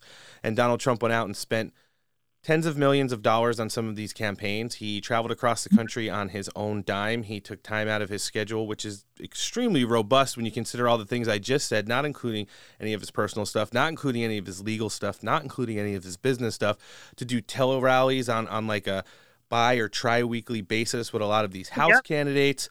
And uh, it seemed like as soon as the election results started to come in, the mainstream media was almost like in lockstep of saying how the midterm election non-successes, because I won't call them failures. We are going to, you know, reclaim power in the House for the first time, uh, you know, since twenty eighteen. And then for only the third time in like the last, what, sixty years, um, you know, and it, it's one of those things that uh, it seemed like th- if they couldn't do it in the courts with the fake lawsuits, if they couldn't do it with uh, censoring him and keeping him off some of the mainstream mm-hmm. uh, social media platforms like Twitter and Facebook, Instagram, Uh, stuff like that, you know, they almost have to be forced to to show anything from his rallies uh, in the legacy media, even in the conservative ones. But I saw in the first twenty-four hours, even like some of the bigger outlets that he still sometimes frequents to get his message out there, like Fox and Newsmax, were automatically pivoting to uh, we need to look in a different direction for twenty twenty-four because it's his fault for these results in the midterm elections. Yeah, it's absolutely not his fault. Uh, I think uh, I think that's the swamp talking, right? Those are the people who like to, what, what all of this is about, what all of this craziness is about is who, who has possession of the power levers, who pulls the power levers in this nation. And Donald Trump is doing everything he can to give that power back to the American people through free and fair elections. That's his entire platform. And that's why they hate him, because they don't want to give up their power. Media wants to be able to say whatever they want. They want to be able to twist and distort reality to their benefit. So they don't like the fact that he's calling them out and he's highlighting the the problems with media in this country. And so they want him out. They want politicians to be good little boys and girls and just do their bidding and let them tell the story and the politicians go along with it. And, oh, in the process, we'll make you famous and have you can have a big following. But we, media outlets, are going to be the ones that dictate the narrative. And that's, he's not playing that game. That's why they hate him. He certainly isn't. And I think, you know, a lot of people don't understand when you start talking about some of the players that are involved here, like the the, the big ones who pull a lot of strings, the Rupert Murdochs, the Paul Singers, um, you know, Ken Griffins, and how many hundreds of billions, if not combined trillions of dollars those guys are worth, and uh, yeah. how, how deep their extent is. And then when you have foot soldiers on the ground, let's just say raising twenty bucks at a time. yeah. Ronna, yeah. You talk about McLeadership is also the Republican Party. We, let's start there before we get into like the, the other stuff. Yeah. You know, you, uh, that's where you have to start. Actually, we have to clean out the Republican side of things. We can't go in and say we're going to clean up the whole government when the Republican Party is a mess. I know we're still counting votes, Christina. Do you see any uh, viable pathway for Ronna McDaniel to keep her job into twenty twenty-four? Um, I think there's, uh, I don't know. I mean, I, I would, I, you know, I don't know. I, I don't know because the Republican swamp is powerful. Sure. It, it, look at, look at what we're facing right now, you know? So I think we have an R N C chairperson who has lost two major elections just in the state of Arizona. And I'm just talking about President Trump's race and Carrie Lake's race. Let's forget about Blake Masters, Mark Fincham, Abe Hamadeh, you know, all of those others. And that's just Arizona. Oh, by the way, we have forty-nine other states. Right. Uh, many of which have been a disaster. Michigan, Michigan, the Michigan legislature has been Republican, House and Senate Republican for the last forty-five years. We lost both this cycle. And Ronna McDaniel's from Michigan. So I would say there's a problem, you know, and I'm not blaming her personally, but the R N C has been pulling its weight and they haven't been doing Uh, what we need them to do. So I think we need to clean that up, whether it's Ronna McDaniel or somebody else that cleans it up. I, you know, I, remains, I, I remain to see what happens with that. Um, I kind of like the idea of, you know, depending on how this goes with Carrie Lake, if Carrie Lake's not the governor of Arizona, I'd love to see her the chair of the Republican Party. Yeah, there's also uh, calls for someone like Lee Zeldin. I wouldn't mind him either. Yeah, I I prefer Carrie Lake, but no, you know, so do I. I yeah, I, I definitely get it. But when you're talking about contentionship, you'd like to have a couple people to choose from just to kind of diversify a little bit. But when you talk about just those two people there, those are pretty strong. Yeah, pro-Trump we need America to completely first. we need to completely overhaul the Republican Party and get rid of the people who tolerate corruption, who tolerate grossness, just because uh, they put policy over truth and honesty, and we can't do that. Policy is important. Policy is very important. I want to close the border. I want to secure our schools. You know, I want to do all of that stuff. But we cannot focus on that and say, oh, it's okay to lie, cheat, and steal to get those policy objectives. And that's what the Republican Party has been doing for at least the last forty years. They'll say, oh, well, we want, you know, we want lower taxes. So we'll lie, we'll lie and we'll sacrifice our integrity to get something that we want that's not as important as honesty and transparent and integrous elections. So we need to get back to basics, forget about policy for a second, and let's just get back to honesty, truth, and fairness in the process. And once we're, once we've gotten that cleaned up, then we can reestablish our policy. No, that, that's an excellent point you make. I mean, especially when you talk about policy, it's also about, uh, you know, the way we look at the political map now. I think when you look at the investment that's come. I know you just came from Michigan. We did try extremely hard. They did have a Republican state Senate there for, like you said, close to fifty years. Senate and House. Yep. And House. Yeah, both. But the, but the fact of the matter is, is that, uh, you know, demographics are changing. People are moving because of high crime, because of inflation, because of uh, green energy policies that are shutting down the small business, the textile, the mechanics, mm-hmm. auto industry, pharmaceuticals. So looking at the map, from pre twenty sixteen to where we go in twenty twenty-four, places like Michigan, places like Pennsylvania, they are still considered battleground states and, and, and what I would call purple. But when you look at states that down the, the electoral map based off the demographics and the way the, the populations there are changing, places like Georgia, places like Ohio, places like Wisconsin, we're all a lot closer than we have had them historically for Republican candidates, even when the caliber there is is, is better than solid. Do you, yeah. I mean, I mean, we got Joe Lombardo back in Nevada, and then who knows what's going down with Arizona. But we, I really do yeah. feel like instead of spreading our resources thin, we really need to fortify some of these states that historically have gone red, or we're going to be into the, you know, ten years yeah. from now calling like the Ohios and Wisconsins, who are usually slam dunks for, you know, better than average Republican candidates, the new battleground states, the Pennsylvanias and Michigans of like twenty sixteen yeah. and twenty twenty. Do you feel like that's kind of a reasonable yeah. message? Yeah, no, I think that's right. And I think that starts, like, with what you said. We have to start with cleaning up the Republican establishment. We need to make those states safe Republican states again, meaning those are conservative areas. But when you have all of this, these crazy woke agendas, and these crazy woke policies, it pushes it further right. So we shouldn't be at risk of losing those. But yet, you know, you look at a place like Michigan where they passed Proposal two, which allows for no I D for elections. You don't need an I D to vote in Michigan anymore as, as of two weeks ago. But ninety-eight percent or ninety-seven percent of Americans, not Republicans, ninety-eight percent of, uh, not ninety-eight, I'm sorry, eighty-seven percent. I don't know, my numbers are, I'm getting all my, my stats confused. eighty-seven percent of Americans want I D to vote. So how did that pass? Not Republicans, not, you know, conservatives, Americans. eighty-seven percent of Americans want I Ds to vote, and yet they just put it into their constitution that you don't need an I D to vote. Right. Yeah, it's it's, it's mind blowing. Uh, yeah. And the states where we did see have some some successes, we we talked briefly on, you know, last Tuesday's edition of the show about Florida, how they've cleaned up a lot of things and instituted. They have and they haven't. I mean, Ron DeSantis turned Florida into a mail-in ballot state. Universal mail-in ballots in Florida as of this latest election. Do you think they're pivoting on attacking that early vote is what some of the things that led to their success and something that we might have to look at in twenty twenty-four? What do you mean? The, uh, the mail-in vote component. I mean, so here, here's here's what my take's been on the show is one of the X factors, unwanted, of course, throughout the course of this election cycle was obviously pig-faced Lindsey Graham's uh, comments about the national fifteen-week abortion thing, which regardless mm-hmm. of whether or not I agree with it, I do. I'm I'm pro-life. I don't stand for abortion in any context. If that's something that they want to work on, just him mentioning it was, it was a monkey wrench in the thing. You have all of these people who may have just not given a crap about this election cycle regardless. They could have saw the news. They could have read the headlines and figured like the red wave was coming, whether, you know, they would have done anything about it or not. Then, you know, I, I really thought that the the Roe v. Wade overturning, the Dobbs case, had cooled a little bit actually heading into this midterm election cycle. But his yeah. his reminder and, and threat of that in, in what just seemed an inopportune time, really, if someone was sitting oh, at home. Graham is swampy. I mean, he's a swampy guy who who thrive. He does best in environments like this because he's, quote unquote, safe. Yeah. Because people are so worried about fighting for other seats. But they're not fighting Lindsey Graham.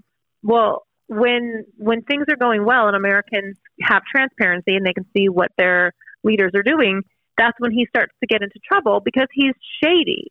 He's shady and he makes weird deals and he votes weird on things. And he, that's when he gets into trouble. So people like Mitch McConnell and Lindsey Graham do better in environments like this. And I'll go so far as to say I think this is their last term for both of them. Like, I think they're done in twenty-six. No, I, I agree with you, and uh, I just thought that like maybe some of those rehashings of the Dobbs case had people who were just not going to be involved say, you want to know what? I actually don't care. I'm going to vote straight Democrat, and I'm going to send my ballot in. And, and I think... Yeah, in, maybe. In, I don't know. In, I, I, I think I'm more concerned about, I don't want to call it fraud, but I'm more concerned about mismanagement of the election that, oops, accidentally favors Democrats. Sure. I'm more concerned about that than Dobbs. But, um, yeah, who knows? Yeah, it, it's something that we'll we'll have in retrospect to uh, definitely armchair quarterback in, in the weeks yeah, moving for sure. ahead. So uh, c- continuing down that rung, um, Mitch McConnell, obviously he's, you know, absolute garbage. Uh, he, all of his receipts were out. Yeah. So, you know, no money for certain candidates, money in, in guaranteed wins. Like he threw money into Ohio just as kind of like, you know, to feed Alaska. And, and then obviously took the money out of Arizona and dumped uh, over nine million dollars into Alaska for Republican v. Republican uh, winner there. W- there wasn't ever going to be a doubt that, you know, if Kelly Chewbacca didn't run, it was going to be Lisa Murkowski. If if they had a primary that wasn't, you know, interfered with, then it probably would have been Kelly Chewbacca. And we're not going to get those results now until sometime around the Georgia runoff, which is where We're, we're putting a lot of focus on. But still this week we now have, you know, Kevin McCarthy. There's been an uprising in, in the House.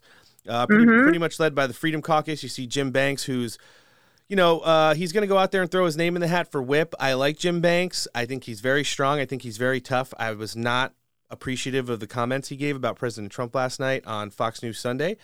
uh, where he didn't say anything bad. He did say Donald Trump was still the clear leader of the party and the most popular figure within the Republican Party and stuff like that, but would not throw his endorsement. He said there was too many things. And, and it might just be like, you know, logistics of them having like check boxes of stuff they want to take care of and not throw yeah. it. Cause, cause then you but know, you got to be suspicious of anybody who hesitates at this point. Sure. It's like, there's nobody else. And I say this about Ron DeSantis. I just voted for Ron DeSantis. I right. think Ron DeSantis is a fantastic governor. I love him. However, the only way Ron DeSantis could even hope to be competitive in a presidential race against Donald Trump is by partnering with the establishment. He then becomes the very thing we are trying to fight against. But he looks MAGA because he's been he's been MAGA for the last several years in office. And so he's a great pick for the establishment to try to flip him privately, flip him saying, let us pull your strings for you. Let us fund you, be our puppet, and we'll put you up front. And people will believe it because he's a, he is MAGA. He's been doing the MAGA platform. So he's the perfect person. And that's the only way he can run. He doesn't have his own, he's not independent, well, independently wealthy. He can't run his own campaign, campaign without these massive donors behind him. Right. And that's what they're doing. They're they're turning Ron DeSantis, a beloved governor, into a swamp creature, and I have a real problem with that. And that's that's what you know most of us who are real MAGA Trump supporters can look at what DeSantis is doing and say it's wrong. One, it's not your turn, but two, the only way you can take on Donald Trump is by partnering with the swamp, because the swamp wants to take Donald Trump down, and they haven't been able to do it with rhinos. And so they have to try to flip someone in the MAGA movement. And I think that's Ron DeSantis. No, it certainly is. And, uh, you know, when you look at the people who are involved, we already mentioned them off top of uh, the segment, the Paul Singers, the Rupert Murdochs, and, and Ken Griffins, the, the amount of mm-hmm. money that they're worth, their reach. I mean, you have Paul Ryan working behind the scenes. All those people are connected to, like, Mike Pence and Chris Christie. Yeah. And, uh, you know, I, I definitely see it uh, formulating, and uh, it, it shan't be good for – you know, uh, Ron Ron, if he wants to go down this road. I mean, I think a lot of people tend to forget. You could look on YouTube or Rumble and any of the debates from twenty fifteen and uh, just remember where, where some of these polished, respected politicians go and, and how they can't really operate on their feet when somebody is, is taking them to task on receipts. And listen, you want to talk about just the last couple of years of stuff that didn't get done during during the Trump administration, uh, for all of these politicians that think they might want to get in the ring. There's there's a lot of things that, that happened in, in the Republican House and Senate that Donald Trump would be able to use. When it comes to Ron DeSantis and governor, I think they're pushing a lot of issues.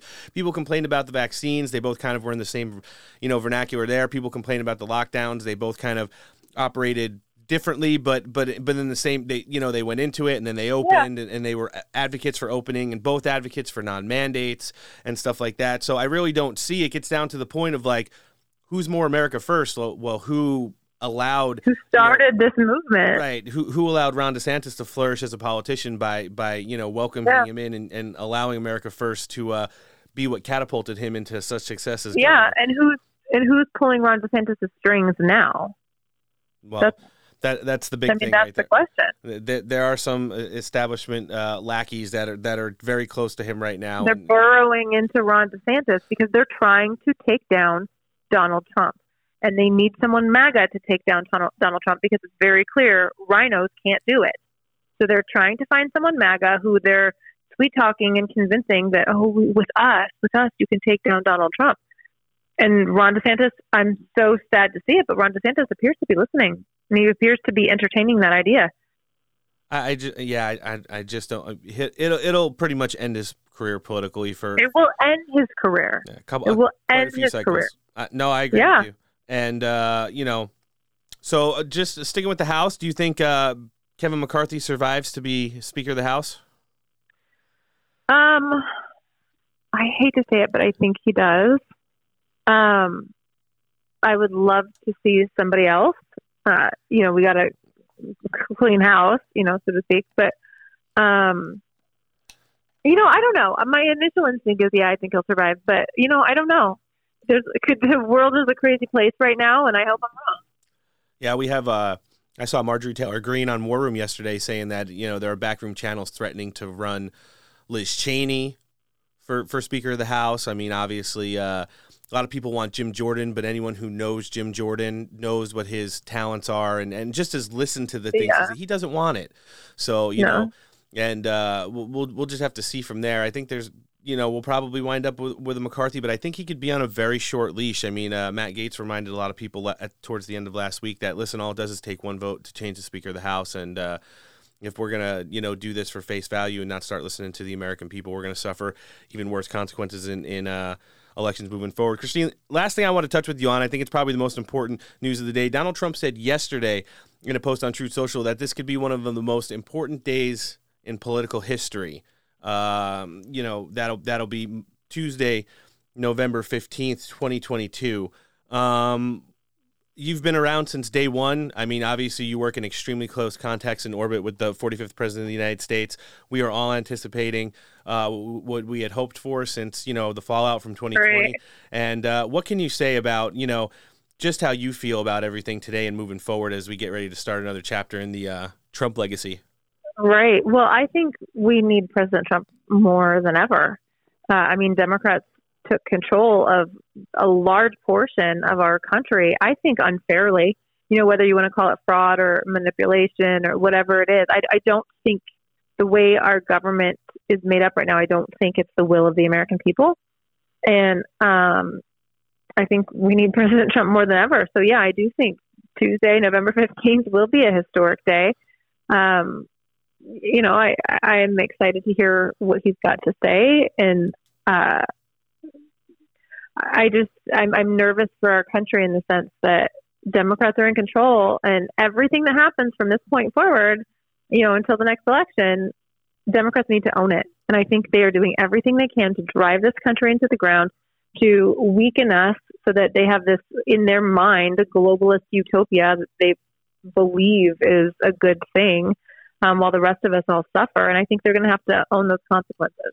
And we sure are suffering. You know, you just look at it, some of those polls that came out last week. I'll use one of the most liberal ones from C N N. Close to sixty percent of the country went to the ballot box angry. Uh, close to seventy-five percent went to the ballot box, uh, you know, saying that the country was moving consequently in the wrong direction. And then you have essentially a fifty-fifty vote uh down the board over the course of the midterm elections, with some of the most prominent people that are pledging to go out there and fix everything, candidates uh not making it over the finish line. It doesn't really make sense. And when you want to talk about, you know, mechanics, collaborations, uh gerrymandering, redistricting, uh you know, historical fraud, all the funny stuff that goes on w- with these election systems, and and how, you know, the people can uh you know have their votes counted fairly and legally, it's definitely mm-hmm. something that needs to be reworked moving forward. Christina, we want to be able to track you across all social media. If we haven't, if you got, uh, we'll, we'll we'll link the president's website today, and then uh, where do you want us to find you across socials? We'll live link that in the show description as well. Uh, you can find me on Truth. It's just at Christina Bob, or Instagram and Twitter. It's Christina underscore Bob. Thank you so much for letting me join you. I always love coming on your show. Oh, we love hosting you. It's uh, one of our favorite guests, and uh, everybody's always asking when you're coming back on. We'll look to have you on sometime early in December, and we wish you safe travels wherever you're going uh, between now and then. This is attorney for Save America, one of our great friends, Miss Christina Bob. Thanks for joining us on the show again. Thank you. Well, it's, it's my hope that the Republican uh, majority will work with Republicans to pass our agenda, to get to two hundred eighteen plus votes to pass the agenda that we promised the American people, and the commitment to America and the other promises that we made along the way. And the whip will play a very big role in doing that with Republican votes, not with Democrat votes. Again, don't give in to the radical left. Do what the voters ask us to do. Stand up to them instead. And the, the whip, uh, the majority leader, the Speaker of the House, that that's what the voters are entrusting us to do. We can't let them down. That is current Indiana House Representative and Republican whip candidate Jim Banks, one of our favorites, uh, on the Botox Queen Laura Ingraham show the other night. I saw I saw that um, you know, she did try to ask him about leadership in the Republican Party for the uh, presidential nominee level, and he was reluctant. Um, a lot of people took that the wrong way, but I went back and watched it a couple different times. They also asked him a similar question on the Fox Sunday News show, and it looks like the way Jim Banks is taking it, everybody knows he's Trump-aligned and, and he's MAGA, but the fact of the matter is, is that they have business that they need to take care of, and they need to take care of that business now. There's been a lot of people who are already sitting Congress, people who have been in direct contact with President Trump over the last couple weeks, heading into the midterms and afterwards. In addition, all those House Freedom Caucus members, they were treated as part of the uh, back-to-school night.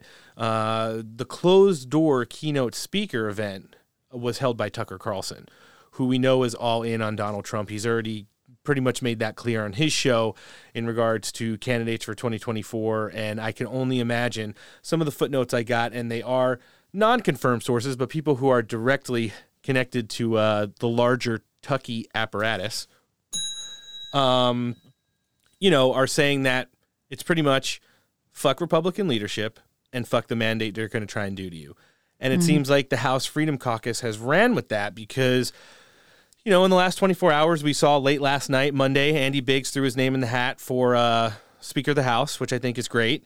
Um, they did have a vote today. I'm trying to keep up to date on the numbers as the show's going on. It's in the noon hour here on the West Coast on Tuesday. The initial vote was one eighty-eight to thirty-one for Kevin McCarthy, which is well short of that two eighteen he needs to uh, take the speakership. So that right. is looking good. In addition to Andy Biggs, we already mentioned Jim Banks is running for uh, the Republican whip, and then House Majority Leader, obviously, Elise Stefanik.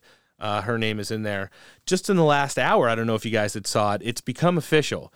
Uh, Florida Senator Rick Scott has says he will run a direct challenge uh, to be nominee of the Republican Senate and run against Mitch McConnell. Oh, so that's like kind of, that, that's kind of where we're at today. Exactly the way we wanted the people who we've elected to office to act. Um, try to hold the people who have failed us over the course of the last two to four years, depending on when. You know, you're getting on board here, uh, you know, uh, for what they've done, which is not enough to win elections. And uh, the more and more you look at it and you start to peel back the layers, it has a lot less to do with Donald Trump than you think. And uh, I couldn't imagine the space we'd be in if Donald Trump didn't take those millions and millions of dollars, his time, his effort, his plane, his Save America rallies, his endorsements, his telephonic rallies, for these yeah. candidates, for the ones that did win, um, which at oh. the end of the day, it's, it's over two hundred of them that are going to be serving in the House, the Senate, state levels, governors, um, you know, in January. So what can you say? Trump lost nothing. He lost nothing. Nope. You know, he, he, he lost money. yeah. That's imagine, about it. I, I think they said it to you, Ron, when we were speaking on the phone. I, imagine if Donald Trump, when he was finished with his four years as president, just sat back and did nothing, went back to being businessman, real estate tycoon, and did not stay involved in politics. Where would we be right now? Exactly. Exactly. He did not, did nothing and just said, nah, I'm done. He did nothing and everything for us, you know, like he did nothing wrong. He didn't lose anything besides money and, I mean, fuck, maybe sleep. I don't know. The man doesn't sleep anyways, yeah. So, oh, that was me and you at the same time, Alan. Oh, right. But uh, I did see that uh, Congressman Matt Gaetz jumped on the larger apparatus. Steve Bannon's War Room. You guys see his new uh, boomer-tastic intro? It's it's a new one now. No, I haven't, I haven't seen it. It switched to just War Room and not War Room Pandemic because obviously we've gotten away from that. But yeah, it launched today. I liked it. But uh, they were talking about the trust levels of Kevin McCarthy and how he just can't be trusted. So let's hear them weigh in.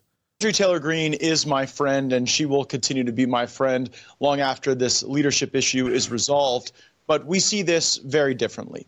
Right now, we are in a process of elimination paradigm because as the math is working out, any five people, five America First Congress members, five more moderate Republicans can get together and functionally veto any one person as leader. So within the Republican conference, we are going to have to have a coalition governance, not by virtue of my choice or anyone else's, but by virtue of how these elections are getting sorted out. And we're taking losses in California where we should have won. And frankly, we got wins in New York State that no one ever believed would happen. And what I, while I, I deeply care about Marjorie Taylor Greene, I see what a warrior and a fighter she is in the movement. My concern is that we cannot trust Kevin McCarthy. This is the same Kevin McCarthy who said that I was a danger to others because I verbally criticized Liz Cheney. This is the right. same Kevin McCarthy who spent tens of millions of dollars in primaries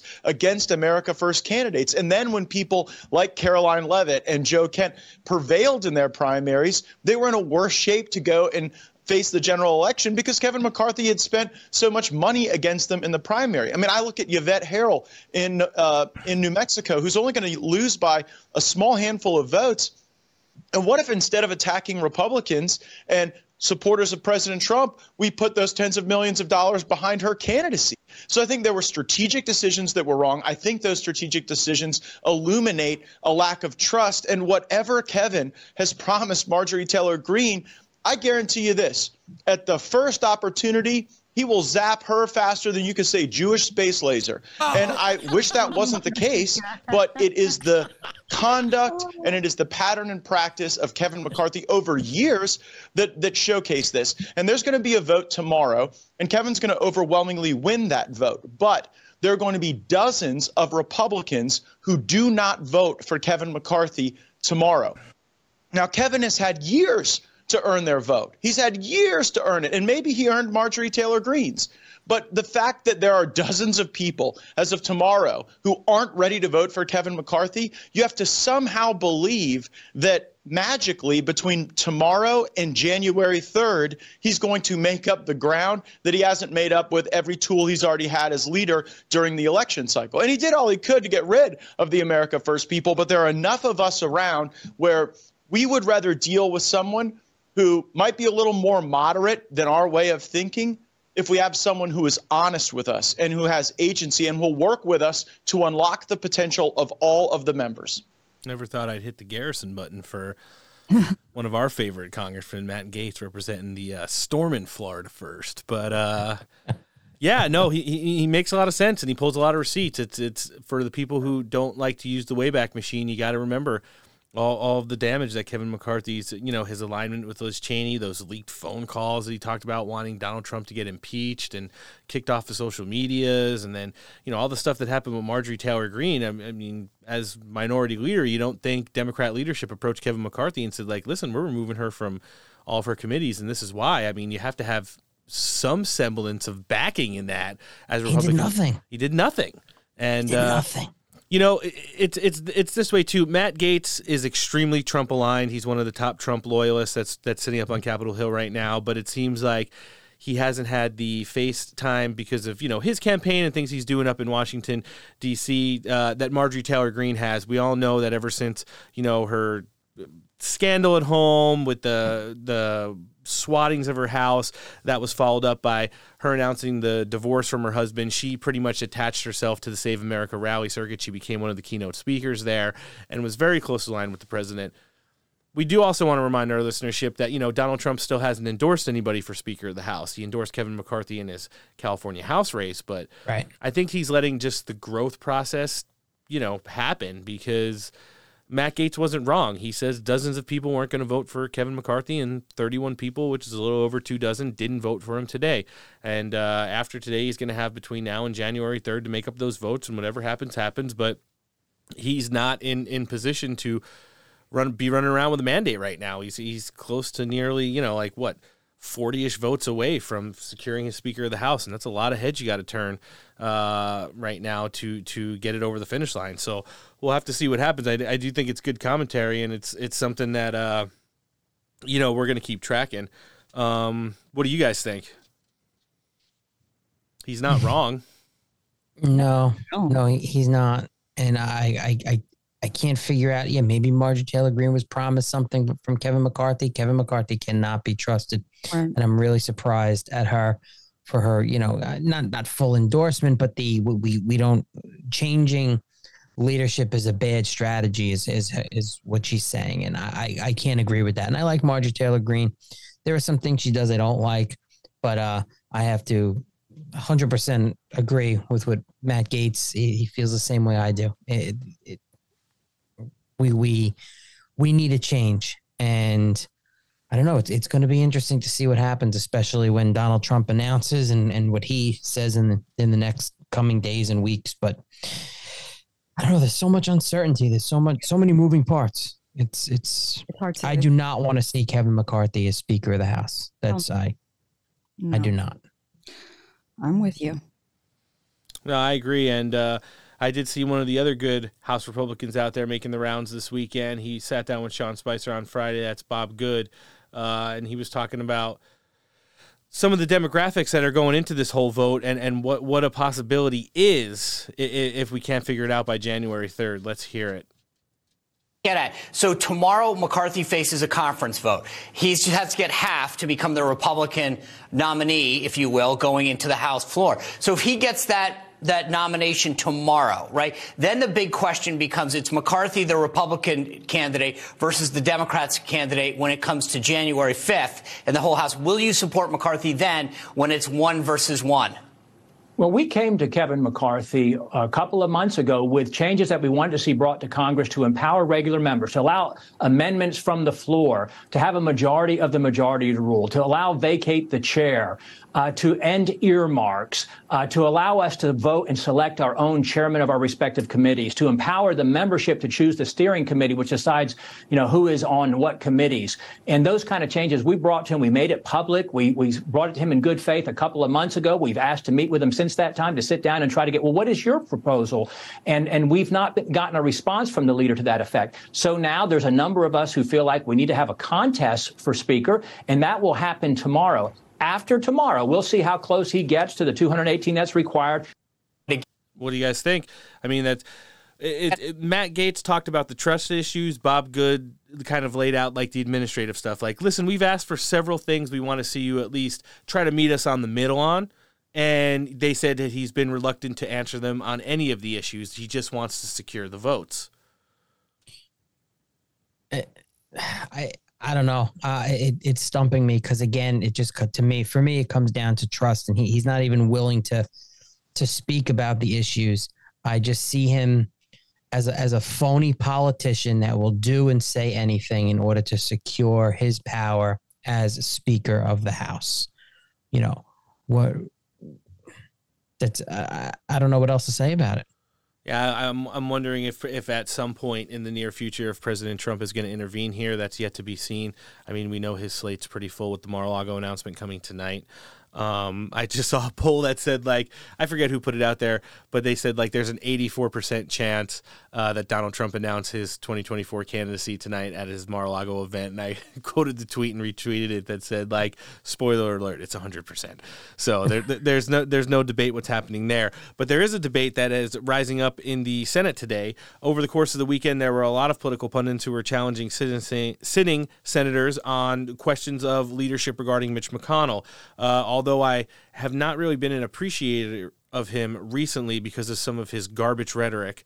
Uh, Senator Tom Cotton was out there, um, well, believe it or not, on C B S's Deface the Nation and uh, wanted to, uh, you know, weigh in on what he thinks is happening with uh, Leader McConnell. Let's hear his commentary. Should uh, leadership elections in the Senate be delayed until uh, December? Um, and should Mitch McConnell remain as a Republican leader in the Senate? Well, I don't see why we would delay the election since all five or six of our leadership elections are uncontested. Oh. You know, the, the great wrestling champion Ric Flair used to say, to be the man, you got to beat the man. And so far, no one's had the nerve to step forward and challenge Senator McConnell. So I support Senator McConnell. I support the other slate of candidates for our leadership elections. I think it's better that we move forward with these elections so we can focus again on the Georgia runoff.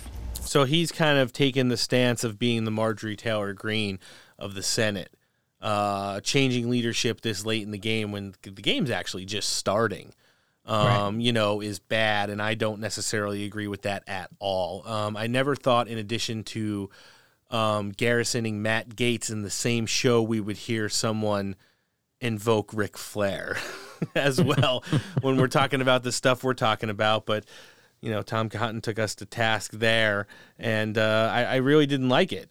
Um, just the same way I didn't like Tulsi Gabbard sitting in for Tucker Carlson last night because he was giving his, you know, closed-door symposium to the freshman, well, to the F- House Freedom Caucus.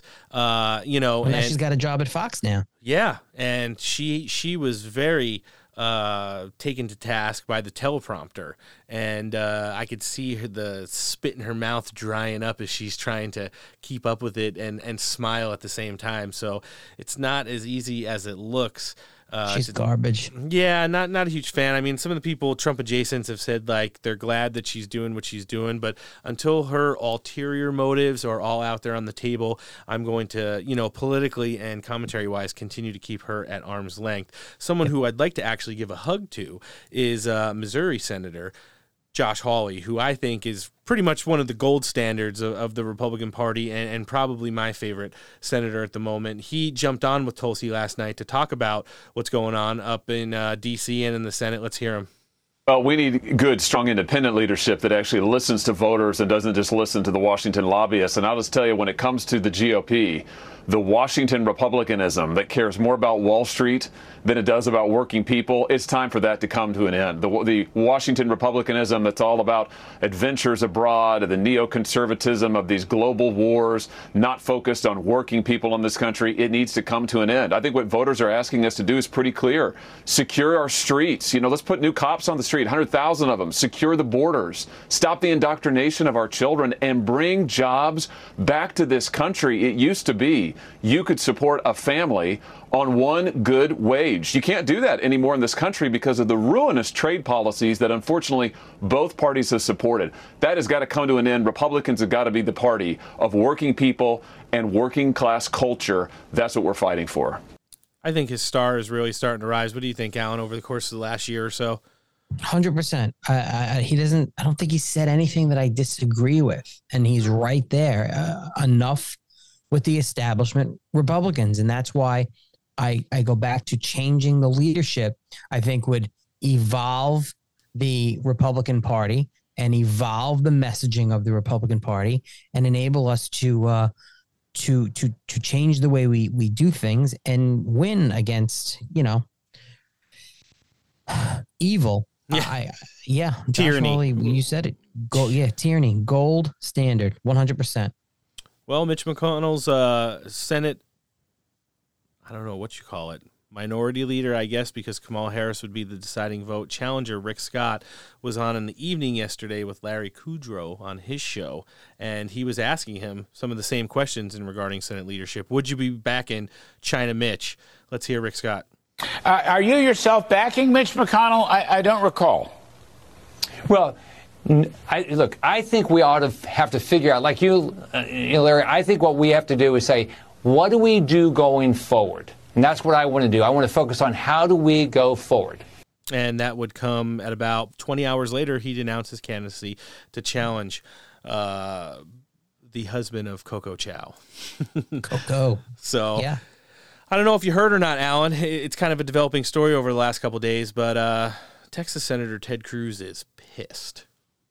Have you heard oh, about it? What's Teddy pissed about? No, I, I didn't. I didn't see. You know what? I, we we did give Senator Cruz a lot of credit over the course of the midterm election cycle. It seemed like when a lot of these races heated up, whether it be in New Hampshire, Georgia, Ohio, or Arizona, Ted Cruz was all over the country, um, stumping for Trump-endorsed America First candidates, and uh, we really appreciated that because you know we know he likes the limelight and he likes to talk, and yep. he's he's kind of a funny senator. He was doing his podcast live in uh, Herschel Walker's R V that was going around yes. the state of Georgia, but uh, you know what? He, he looks at the numbers and reflects on leadership in the Republican Senate, and you know it's it's it's triggering him a little bit. Let's hear uh, this hot take from Ted Cruz.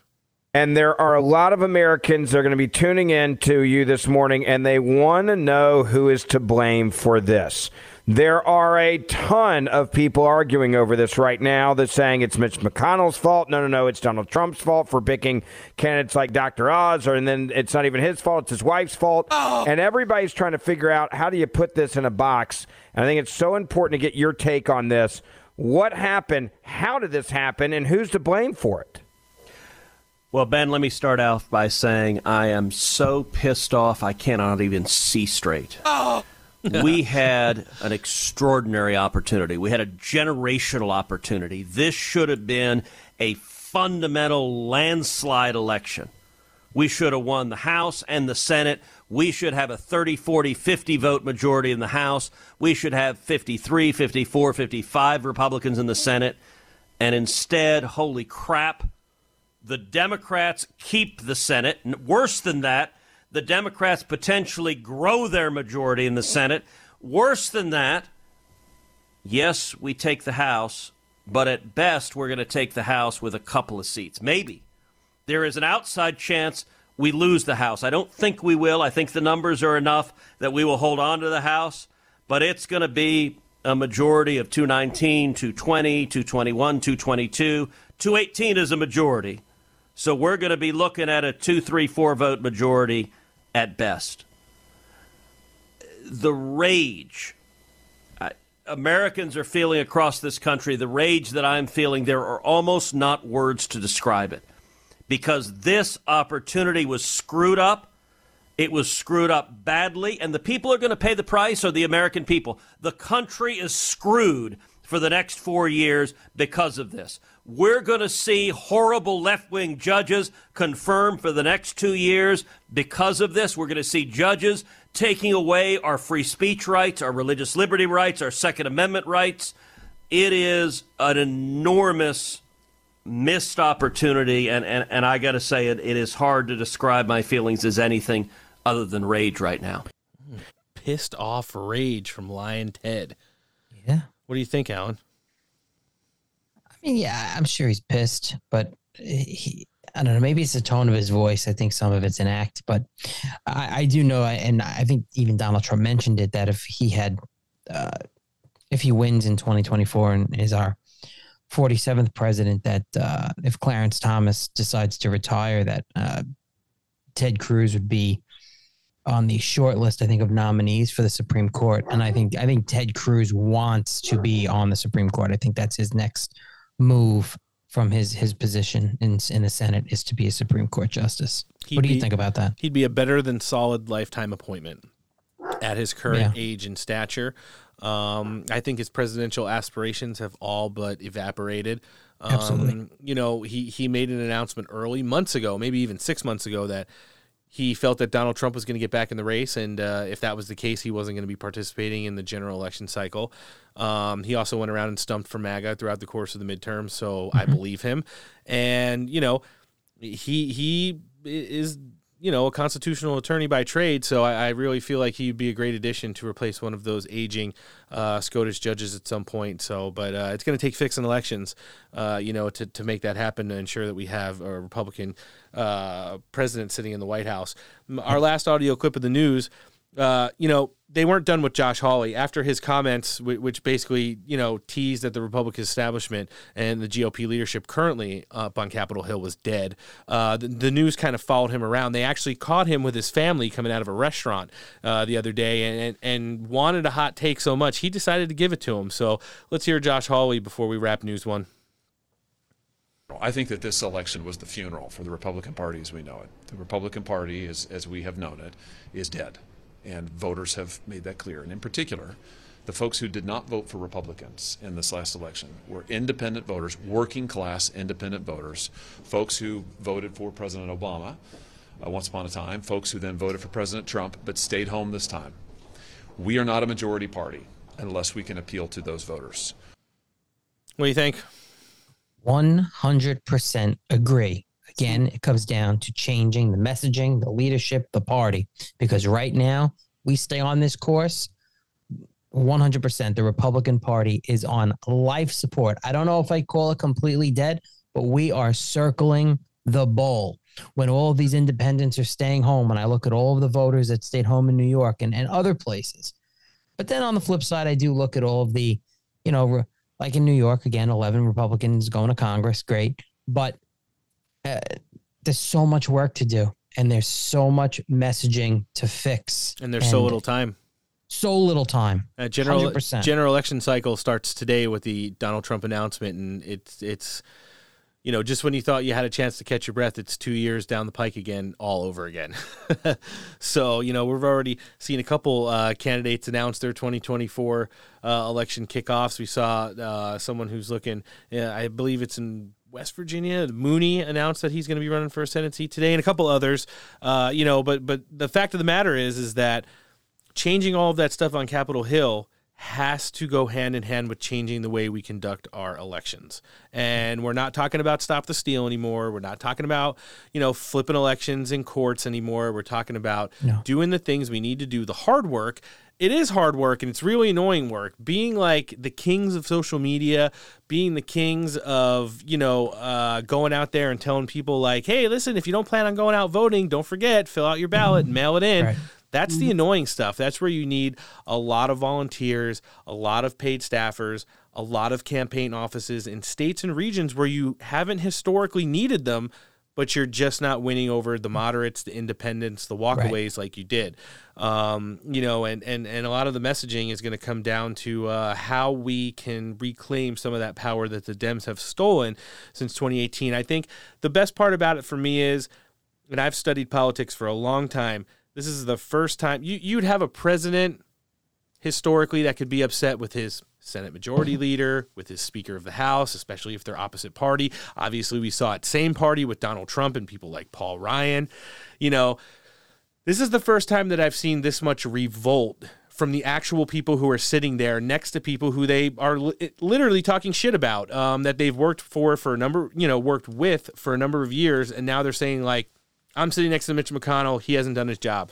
We're sitting in the same at the same table with, with Kevin McCarthy giving a press statement right now, but he didn't do his job. That's why we're not voting for him. And the, the, the, the dissent within the party right now in an attempt to fix leadership or at least scare them enough to get back on track a little bit, change a little bit, has me feeling a lot better than I did, let's just say, the morning of November ninth. What do you guys think? I can agree with that one hundred percent, one hundred percent. And again, we, we got to see what changes are going to come about, how we're going to evolve. Is this how elections are going to be now? Are we are we are we staying with mail a mail-in ballots? Is this the going to be the permanent norm, or is the fight going to be to end that? You know, right. What'd you say, Antoinette? I said the new abnormal. Right. No, it is. And listen, places that you want to fix, places the hard discussions that we need to happen. Michigan had a Republican-controlled House and Senate at the state level for nearly the last fifty years. They both mm-hmm. flipped this year. So if you think with Gretchen Whitmer beating Tudor Dixon and then the entire legislation of, of Michigan flipping from Republican to Democrat, we're just going to be able to fix voter rolls and stop mail-in voting and stop ballot right. harvesting, completely wrong. You have one or two choices. Adapt or abandon the state and focus on other ones. You need one of the blue wall states to win a presidential election. I still think favorably, especially with the stuff that's going on in schools up there and the loss of blue-collar, middle-class jobs, Michigan is still very winnable. Same thing in Pennsylvania. Donald Trump won it in twenty sixteen. Politically, that was an anomaly. We have not won there greatly since, and we haven't had, you know, the things we need to do in that state. It goes into the same thing. We, you've got a, a majority Republican uh, Senate, but then you had a governor in Governor Wolf who just said, great, they passed this law. I'm not going to pass it, or I'm just going to change it, and then that'll be the new law. So, and, and we lost the governor's seat there to Josh Shapiro, who's going to rule like a tyrant. He wants to be uh, a, a Democrat presidential nominee uh, probably in twenty twenty-eight after his term. So y- you look at it on a broad scale. We, we, had losses, not gains, in Ohio, in Wisconsin, in Georgia, uh, obviously Nevada and Arizona. Do we refocus on those states and, and go all out blitz there? Just having the great candidates at the top of the ticket does not necessarily transpire into game day wins anymore. In this election, like probably more than any election in the history of uh, modern politics, shows you guys that. So we're going to have to start doing the hard things. Um, people who want to get involved or, or just live their life posting on social media might need to take that to the next level and start posting on social media for campaigns. Might actually have to go work at Republican ballot harvesting centers in the near future, because remember, that is a partisan, that's a bipartisan issue. It's not a partisan issue. It's one that's been claimed partisanly by the uh, Democrat Party. But at the end of the day, it's one that we're going to have to take on. And uh, we'll be talking about that and more with some of our guests coming up right now. All right, joining us next on the show today, he's a senior contributor at the Daily Caller. He's one of our great friends, always bringing the better than solid commentary to Steak for Breakfast. J W. Gibbons, thanks for coming back on the show. Thanks for having me. No, it's our pleasure, sir. How's everything going on your end? It's all. It's going. Um, Poland just got a little missile drop in one of their farms out right on the border between them and Ukraine. So there's a lot of talk about that, whether that means NATO, they're going to call up NATO, or they're trying to figure out if that's a how big a deal that is.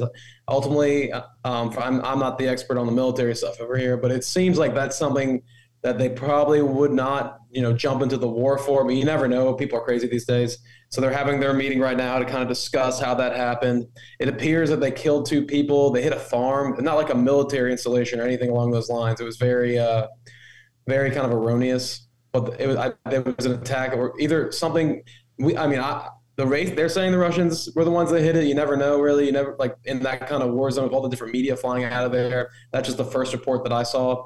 So that's a, something that we were uh, talking about here today.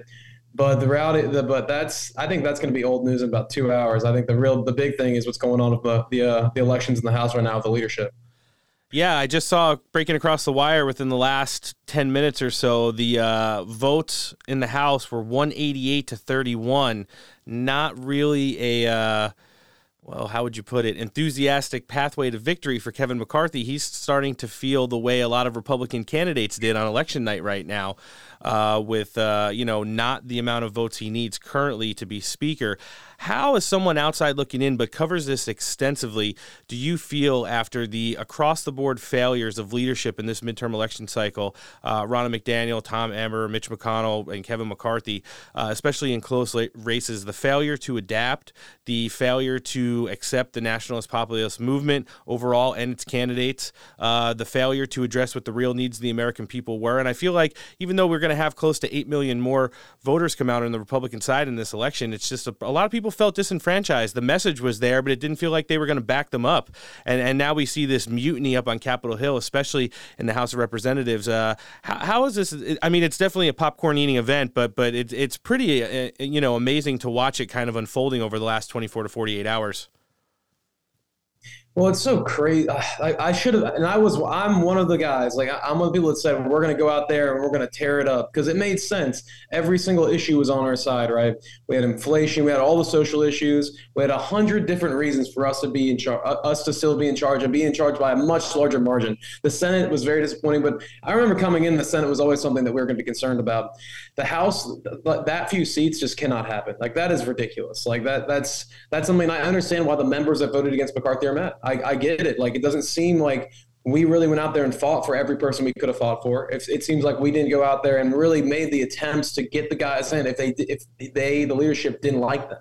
Like, if they weren't leadership guys, and that's, of, of course, you can see that McConnell, then they're not going to get the help and they need to win, right? Mm-hmm. So that, that you got you got these guys all out here, like all these attack ads from the primaries, from leadership candidates getting into the lead, leadership people getting involved with these primaries and sponsoring different, the other side that end up losing. And then you have these attacks on these guys that are in the minds of all the voters. If you're a Republican voter, you're seeing the Republican Party right now. You don't know where it's going to go. You don't know who's in charge of it. And that can even go into what's going on with the presidential stuff too. It just, we're all over the place. We always knew this was going to happen, but for some, and for some reason we thought, you know, we were just going to sail into the midterms, we're going to win, and we're going to hash out all this other stuff directly after, and we just did it. And then I think another big thing that we are just neglecting, and something that's going to be a massive, massive issue in the future, future is going to be just the youth, the getting the youth vote out. Like, you had single unmarried women come out like sixty-eight percent, something like that, voted down. That's always going to be a problem. That's something that, of course, we should have foreseen. We never, nobody thought abortion was going to be the issue that it turned out to be. Nobody thought that that was going to come out there and really get people going like it did. And it really got people going, the younger people, like people in my generation. And those are the future voters right there. Like, those are the people that are going to be, more and more of them every year are going to vote. And I honestly, this is something you might want to talk about with uh, Jake Denton sometime, because I know he'll have a lot to say about this, but I think a lot of it's got to be the social media, the way big tech is kind of manipulating these, what you see on social media, the kind of stuff that it just turns people against us, especially younger people that are well-versed in this kind of stuff. I think TikTok should have been banned so long ago. Yes. I don't understand why it's not even a question now. No, I mean, that that that's that's one of the biggest things there. And to see Joe Biden not even bring it up as an issue, anyone, well, him, obviously, he's not going to bring it up coherently, but anybody in his delegation, when when, when they had FaceTime with, with President Xi and, and his delegation over the past couple of days, it, it wasn't even, uh, you know, any of the issues that they brought up. And uh, you, you made so many good points there. You talk about the young vote and the single women. We made so many gains in all the other registerable crosstabs throughout this midterm election cycle, and they were completely washed out by the youth vote, especially the single women. And it got to the point, like you talked about at the top of your last one, uh, you know, people got so politically exhausted over the course of the primary season. It was like you have candidates that eventually win that would get absolutely destroyed by the establishment for a year straight, and then they're the nominee.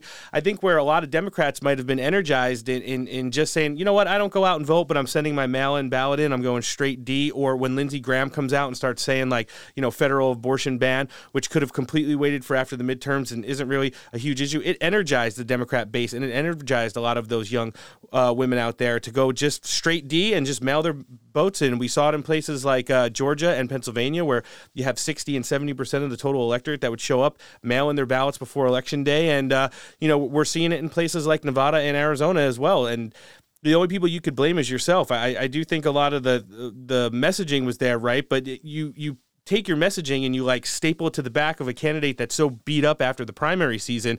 And that's where the disconnect between who the real leaders in the party you're nominating are and what the Republican establishment, what their job is supposed to be, get in line with who the people who are nominating, but they just decided to go and put their own rubber stamps out there, and uh, it led to pretty much an election disaster. I do think the only good thing about the low numbers in the House is, is it's going to cause a real push for leadership and uh, maybe prevent Kevin McCarthy from being speaker. But at the end of the day, we'll just have to see what happens. It's all up for speculation, but the game has definitely changed drastically since twenty eighteen. And if we're not forced to adapt, uh, you, you mentioned social media as well. I think that's a huge component. I know people are all against like all the MAGA people and Donald Trump coming back to places like Twitter and stuff like that. But guess what? That's a component that he's going to probably need for the midterm election, or I'm sorry, for the twenty twenty-four general election. You're not going to be able to just use True Social uh, as your sole platform for getting the message out there. You know, you're going to have to be on some of those other major ones, and uh moving forward it's going to be pretty interesting to see. But uh yeah after some big time failures, it's it, I'm I'm hopeful that we'll see some changes in leadership. How Ronna McDaniel is able to keep her job after this,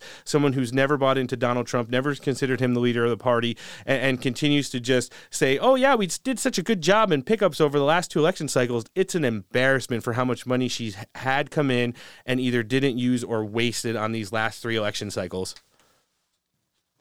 And it's like, well, that's, and that's what, that's Romney's niece. Like, what is, who's in charge of the party? Like we had, we, we had a de facto guy in Donald Trump in twenty sixteen. We had a de facto guy. And all of a sudden these same people are still doing it. They're still in, in these institutions. They're still part. And it's, I mean, that's a growing process. Eventually that's going to change, but we have time for us to grow as a party before the Dems start locking down, bringing in more regulations, trying to do what they can to really cajole us into one can- canal like they kind of do with the social media now. Like if you look at big tech, we had an article come out. It's actually at the top of our Daily Caller Twitter page. It's all about how they clearly prove Google and all these other companies were changing the way you saw the internet.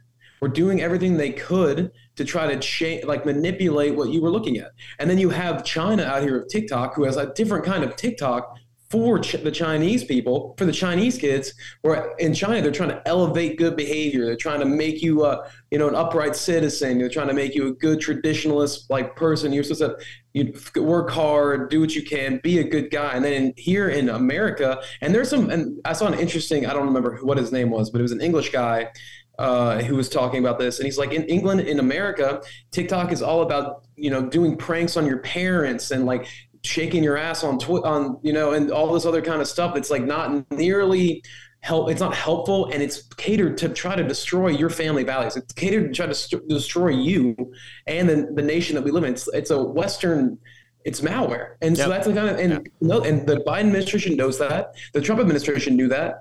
And all these other people knew. And I don't understand if big tech on our side is so in charge of the country.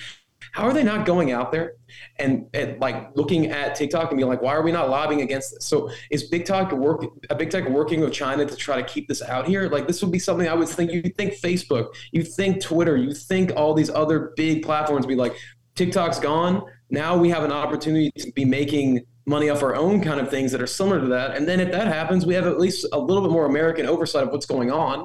But we're sitting here. The TikTok thing is something that's been rubbing me raw for quite a, quite a while because people waste their lives on that thing. And there's so many people that are making so much money off of it that they don't even care. You'll have people that are uh, conservative influencers even on that app. They'll go out there and say, we need to keep TikTok because they're making money. Because it's the best place to make money if you're an influencer at this time period. So it's it's something that I don't know how we're going to solve. I think it should have been one of the key issues for going into this upcoming year. But that's something we can only push so hard. And hopefully that's something I don't see Congress fixing. I see that's going to have to be an admin thing. That's going to have to be a Trump, DeSantis, whoever it is up there in the White House, getting that done. That's what that's going to have to be, because the Congress is too convoluted as it is trying to do stuff like that. So. No, That's you. My... No, it, it's a hot take, and, and definitely one that we need to address. I think removing that component from everything that it's intertwined in, whether it's taken away from the family, the traditional Western values in the home, all the way up to how it legitimately interferes with elections, are things that should be looking at top to bottom. I fear at the end of the day, I think you know the answer to. It's a rather large bed, and the more you peel back the layers or the Giza dream sheets, the more you see how many people are in bed together on this. And it, it's really disheartening to know that, uh, you know, for the sole sake of, of making a buck or winning the election, or, uh, you know, you're going to keep this in, in the U S and uh, have it just destroying so many other components of traditional American values. Uh, J W, I did hear you mention Ron DeSantis and Donald Trump. Uh, obviously today, Tuesday, the fifteenth, we're having a huge announcement tonight at Mar-a-Lago. Although we can only speculate, we all know what it's going to be. Donald Trump's going to be launching his twenty twenty-four general election campaign. What is some of the commentary or uh, takes you got looking at that now, uh, you know, as the dust from the midterm election is finally starting to settle? Well, for me, it's just it's so interesting seeing who's coming out and just piling on to back DeSantis kind of out of nowhere. Yeah. Like, there, I know DeSantis is not calling these guys. Maybe he is. But there's certain people that are going out there that are clearly the the base hates them. They're old Bush guys, or the guys that got us in the Iraq war, stuff like that. And, like, they go out there and they go to – and it's almost like they're trying to be personally dis- divisive. Like, they're pushing DeSantis to run no matter what, just so he and Trump come to a head. And that just becomes a massive bloodbath, which, I mean, ultimately, clearly that's going to happen at this point. I mean, then you ha- then you have like President Trump doing what, what he does, which is, you know, he's attacking it head on. He always goes first. He always has to hit hard, and he hit, and he hits hard. And now it's in a situation where DeSantis looks like he's getting beat up for no reason, and that's going to turn him even further against Trump. And the reality is they should be working together. DeSantis should be the governor of Florida. DeSantis should be the guy. He is a, a conservative icon. They both are. They're very important. And this is something that we might lose a presidential election over, because we're infighting and we're letting these other people, like Politico puts out a poll, so-and-so puts out a poll, different polls for like DeSantis up ten, Trump up ten, all these different things. It's just trying, it's like they're trying to push them towards a headwind together. And it's, I don't, I don't know what the bigger picture is, the bigger game with that is, but it is something that I think we need to address quickly. And then when you have this massive field, like these are not the only two guys that are going to run. There are going to be so many guys that run in this thing, and they're going to be all going after each other, all playing their own game, and we're going to have infighting. And the one thing that's good for us is if Biden runs, I mean, that's there's no way two more years of Biden can pan out in a positive way, right, for, for the left. Like, they know that. They don't really have as many – they're going to have issues, too, with their elections, so that's something I have faith in. But if Biden runs and he does become the guy, are we going to be sitting there saying – well, Trump should have been the guy. Well, DeSantis should have been the guy. Like, and uh, are we going to not vote, go out and vote because we're that pissed about how the primary went for us? So that's what that's the kind of stuff that I feel like is going on right now. You look at like the Rhino. The, we're not being a, real, a unified Republican Party anymore. Now we're just we're two we're two or three different groups of sides just going at it consistently, and we're. Some people pick money. Some people pick political agenda. Some people pick actual issues. And I just don't. I, I, I'm. I'm a little bit. I'm bearish. I, I want us to be. I think we have a chance. I think we can save this country. But this next two years is going to be so important. This is what gets. This is what gets us across the finish line. We, this is what we need to be. This is cut the fighting. Cut the shit. The whole country is going to hell. We. Ha- this is when we have to make our choice and make our stand to get us to uh, a country that our kids can be proud to be in. No, it's it's going to be interesting to see. I, I I think right now the big money donors are are trying to get Donald Trump out of the forefront of the Republican Party, the leadership, uh, you know, of the movement, the nationalist populist movement, and uh, they're trying to replace him with someone. Unfortunately, when you have these large corporate entities like Rupert Murdoch and and you know Ken Griffin, the, the billions, and when you put them all together, trillions of dollars that they're all worth when you consider their reach and you know what politicians they have paid and all the pundits and outlet news sources they control. I think people can probably see that what happens is you take Ron DeSantis and you move him towards the establishment and kind of like throw all of his, you know, America First accomplishments to the wayside. Because here's the thing, when you look at them head to head, besides age, the similarities are, are pretty comparable. Yes, Donald Trump did have a lot to do with him getting elected the first time, but Ron DeSantis took that responsibility and parlayed that into an amazing, uh, what he did in Florida over the course of his first term as governor there. Now, when when you look at things that people complain about, you talk about COVID vaccines, they're both kind of push on that issue. Ron DeSantis advocated for it. Donald Trump was in a, in a three-man succession with Mike Pence and Doctor Fauci for rolling out Operation Warp Speed and how the Biden administration was able to weaponize it. Same thing with lockdowns. Florida was not the first to lock down. They weren't the last to open up, but they did, you know, succumb. So when you just look at it on a, on a, on a broad base, then it's the MAGA agenda. Okay, so they're kind of pushed there. They're both extremely strong on borders. They're both extremely strong on crime and back in the military and back in law enforcement.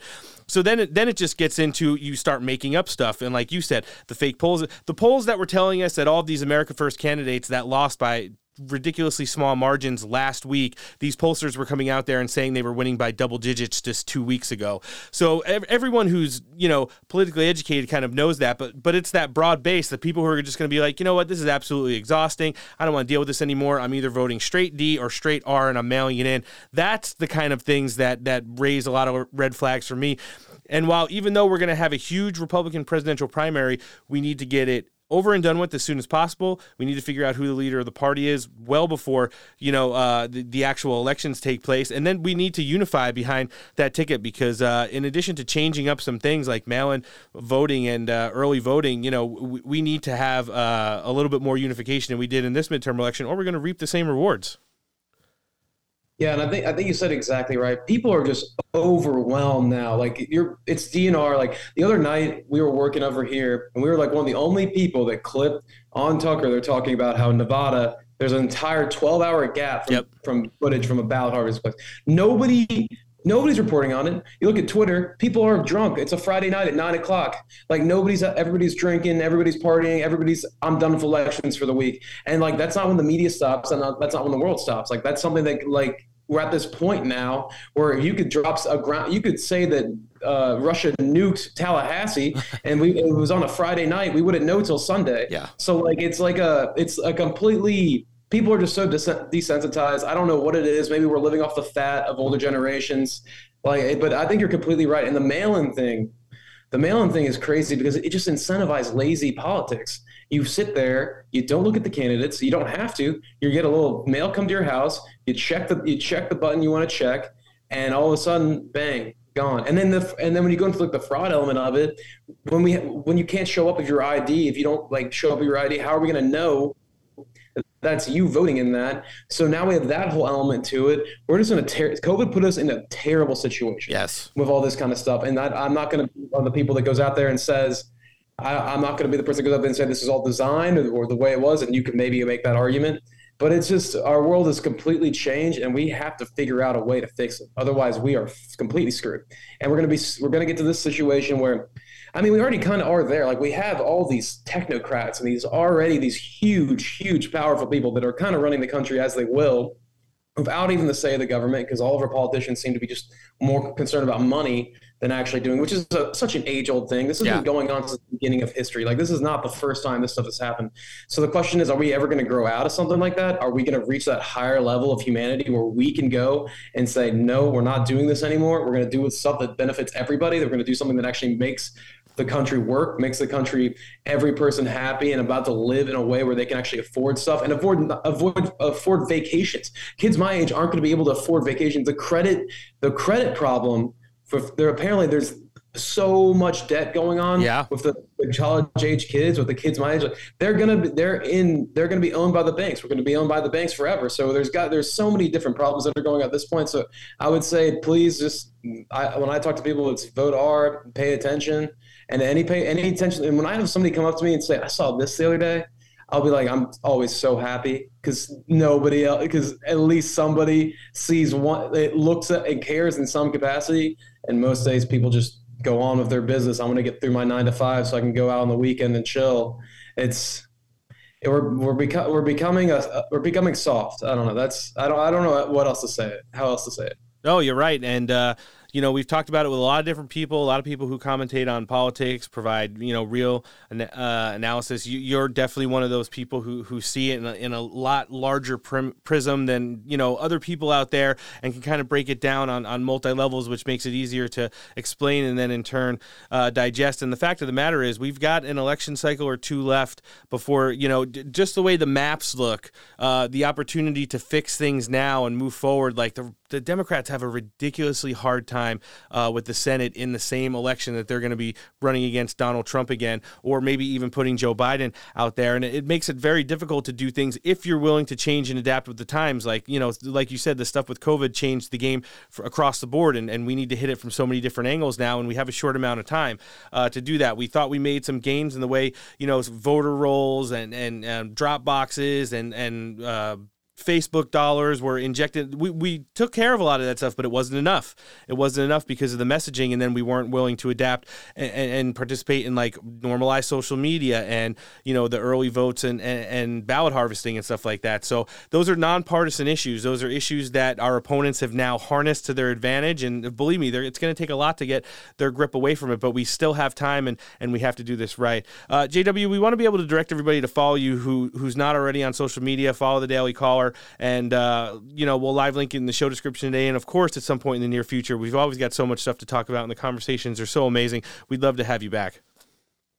Yeah, th- thank you so much. Uh, my Twitter is at Joel uh, W. Gibbons V, at Joel W. Gibbons V. And I'm, I mean, I do as much commentary as I can, as I'm, as I, as I feel some days are more than others. I always love coming on the show. I always love talking to you because we always have a good conversation. We always hit the, t- we, I feel like we hit every topic every time we're out here. So I will say the one thing, if I have a little bit of time to talk, sure. You know, talk about, I'm that the, the Lindsey Graham thing. Ugh. I understand why he did it. Yeah, I get it. You give you give these guys a mark, you know, a, a spot where you say, this is where we stand on abortion. It's uniform. It's not too it's not, oh, no abortion. It's not too late. This is a good spot to sit on. Right. And but the thing is, we are in a situation now when you say that word, we've lo- we've completely lost this battle. And it's so crazy to me talking to people about this.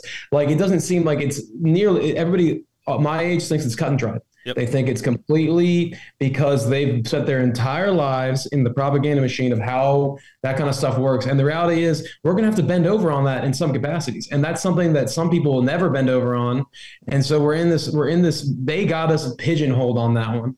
They got us, they got our toe in the tiger, in the tiger trap. Like it's, it's, that's the one issue that we're going to have to have a serious conversation on, whoever's running, whether you're president, whether you're whoever you are, because people, people my age are not either. We need to put out campaigns and make this a much more reasonable thing to people, for people to, for it to be palpable, for people to understand, or we're going to have to bend over on the entire issue. And if you can't go out there, you can't go out there and say baby killer and some scream baby killer in somebody's face, somebody's going to take you seriously.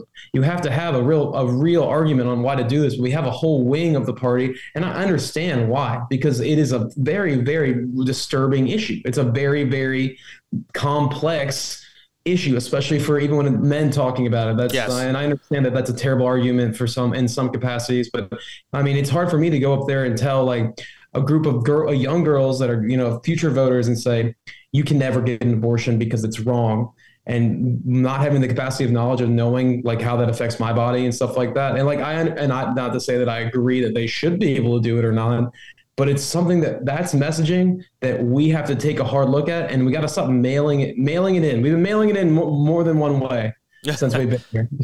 No, I mean, you make an excellent point there. I think going back over the course of the midterm election cycle, I think one of the best examples of how to handle it was uh, J D Vance in the Ohio debate. Tim Ryan tried to take him to task on several different occasions, and J D Vance said, hey, listen, I'm unwavering pro-life. That is my personal stance. He goes, but there is a time and and w- where the job I'm running for has a, a different view of that, and I'm going to go with what either is voted in at the federal level or where it should be at the state level. And, and Tim Ryan tried to bring it up three times, and he reminded him of that. Regardless of what his personal stance is, what his job duties would be to perform it would be what his constituents want and eventually vote for. And and when you look at uh, the success rate of some of the senatorial candidates in this midterm election cycle, I think Blake Masters did the exact same thing, but he He obviously didn't get to uh, over the finish line where we wanted him to, but you know, you you have to be able to listen, and you have to be able to put your finger on the pulse of like what actually is going on. We're not dealing with ballots, we're dealing with actual human beings, and everybody's different. And I think the more we uh we we've made our party a little bit more of a big tent since Donald Trump came in,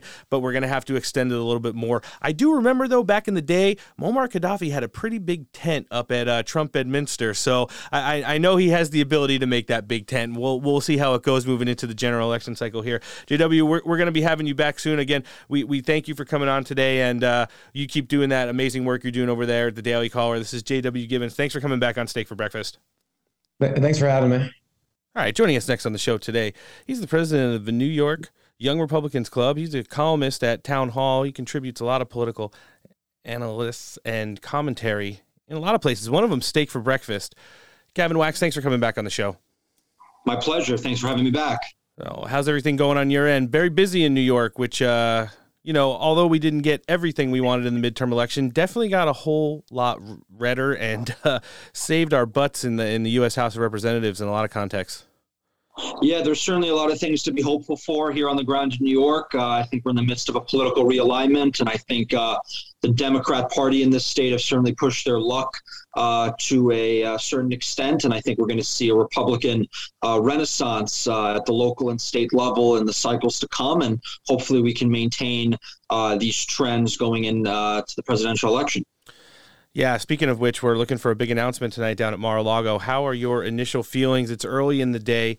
Uh, on, on Tuesday, uh, President Trump set to deliver a huge announcement tonight. How are you feeling about uh, that overall? Uh, I'm expecting him to announce uh, his official uh, re-election campaign for twenty twenty-four. Uh, and to that end, the New York Young Republican Club uh, came out this morning uh, endorsing President Donald J. Trump. I and the club uh, stand fully behind him. I think he is the right man uh, to lead us in twenty-four. I think we need him back in the White House uh, to finish the job. And uh, I think he will cruise to victory in this primary. And I very well believe, and I believe as well, that he will win uh, in the general election against Joe Biden or some other uh, no-name Democrat.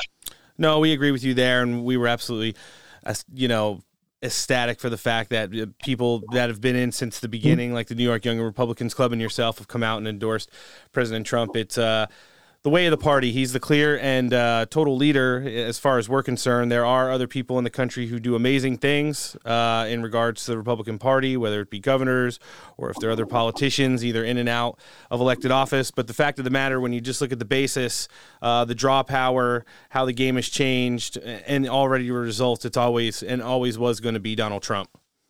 Absolutely. So we did, you know, have the midterm elections just a week ago, and uh, we're reaping the non-rewards of that today. Although we were we able to re-win uh, the U S House of Representatives over, we are not going to be able to capture the Senate. The best we could do is the same fifty-fifty draw we have now with the Herschel Walker runoff on January sixth. But let's keep it in the House. There, there are a lot of New York Young Republican Club adjacents who are uh, outstanding members of, of the U S House of Representatives, especially those in the House Freedom Caucus. Uh, right now, they're they're secretly voting for Uh, Uh, potential nominees and leadership there, which includes Speaker of the House. Uh, a delegation backed by a lot of the House Freedom Caucus guys is uh, leading the revolt and uh, going against Kevin McCarthy, which has been, you know, something we had hoped for f- since day one, and uh, nominated Andy Biggs to be the, the speaker there. We also have Jim Banks coming in who would want to be whip and uh, people like that. So what do you think outside looking in? Uh, it's chaos, but it's good chaos. These are part of the growing pains that we needed. Uh, Republican leadership in the midterm elections, Kevin McCarthy, Ronna McDaniel, Tom Emmer, Mitch McConnell especially, failed us uh, across the board in every level.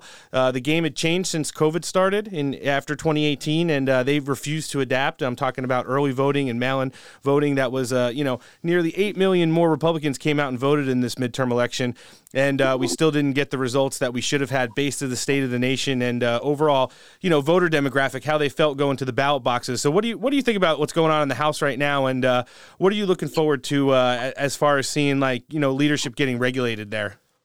Well, look, I'll start off by saying this should have been a red tsunami. Yeah. Uh, everything was working in our favor in terms of the fundamentals, and the failures we saw uh, at the ballot box lie squarely on the Republican leadership, particularly in the House uh, with um, Kevin McCarthy and, of course, Tom Emmer. Tom Emmer uh, has now been removed from his position as N R C C chair, uh, being replaced uh, by Mister Hudson. Uh, so I think that is a massive upgrade in that spot, uh, but we still have a lot more cleaning uh, to do in the party ranks. Obviously, you mentioned the speakership race and the whip race. Uh, I think both these races uh, could be flipped by conservatives and America Firsters simply due to the fact that we have a small Uh, minority. I think had the majority been much wider, had we seen, say, a seventy-seat uh, change, a seventy-seat flip, uh, it would have been much more difficult to oust uh, the likes of McCarthy and others. Uh, but because of their glaring failures, it actually puts their positions at risk. So maybe you can make, uh, you know, a sort of optimistic argument here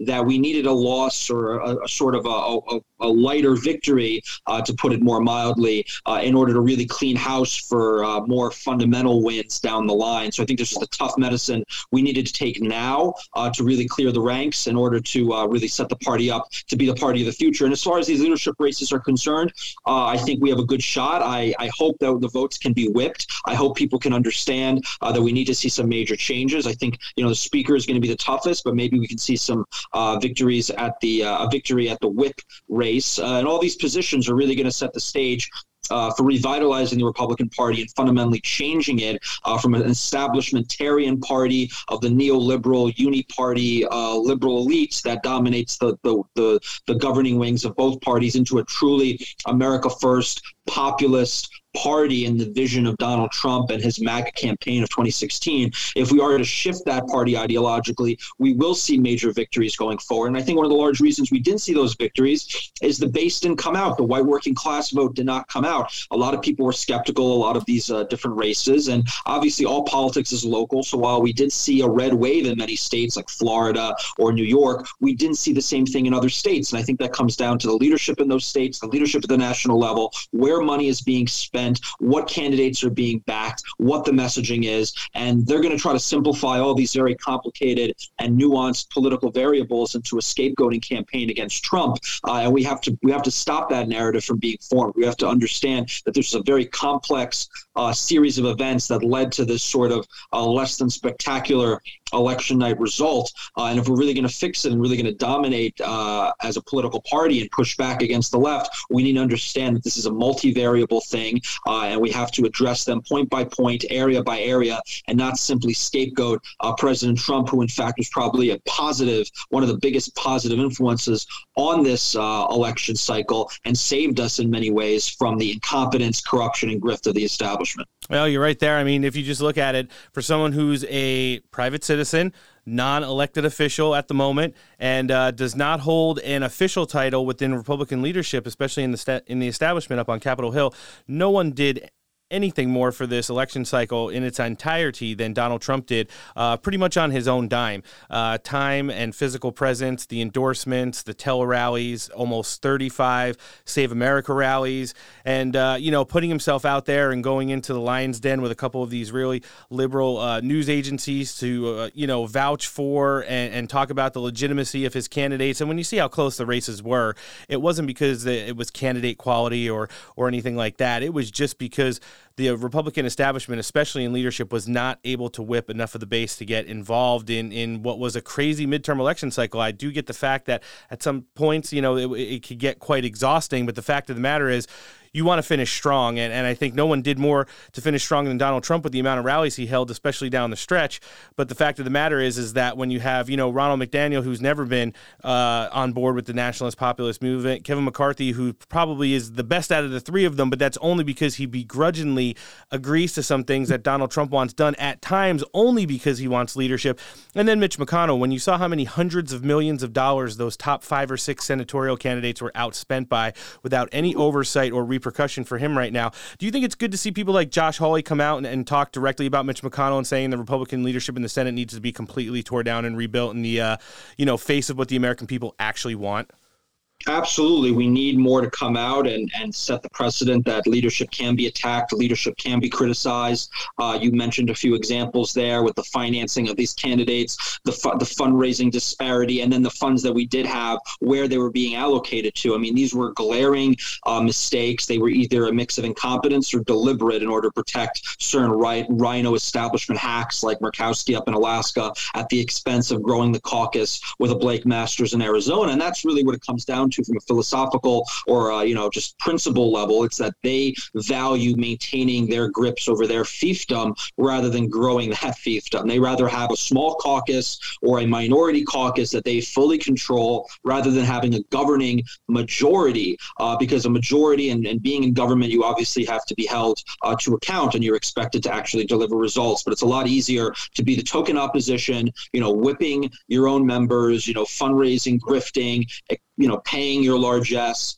Uh, rather than actually delivering results for your constituents. And that's the problem we're seeing in D C. It's this rent-seeking, and these uh, various politicians, including the leadership of the parties, are serving the interests of lobbyists and other special interests and their moneyed backers rather than their constituents. Uh, and I think you had a good description of the three key players in leadership, the mix, McDaniel, McCarthy, and McConnell. I do agree. I think McCarthy is the the, the, the best of the three, which is not a very high bar, right. uh, but certainly McConnell is the worst of the three, uh, and unfortunately, he has the strongest grip on his caucus. The uh, the Senate Republicans are a pretty weak uh, and feckless bunch. We have a lot more uh, to be hopeful for in the House, uh, but McConnell has a ton to blame. You know, spending nine million in Alaska and only a hundred thousand dollars in Arizona. I mean, these are inexcusable uh, types of decisions, and he needs to be held to account. He's an unpopular figure. I think I last saw in Breitbart seven percent approval for him. Yep. Uh, so he needs to go. He needs to be replaced, uh, and I think. I think Trump is fully on that bandwagon for removing McConnell, and I think he understands that he has to go by this piecemeal, you know, hit one at a time. And I think McConnell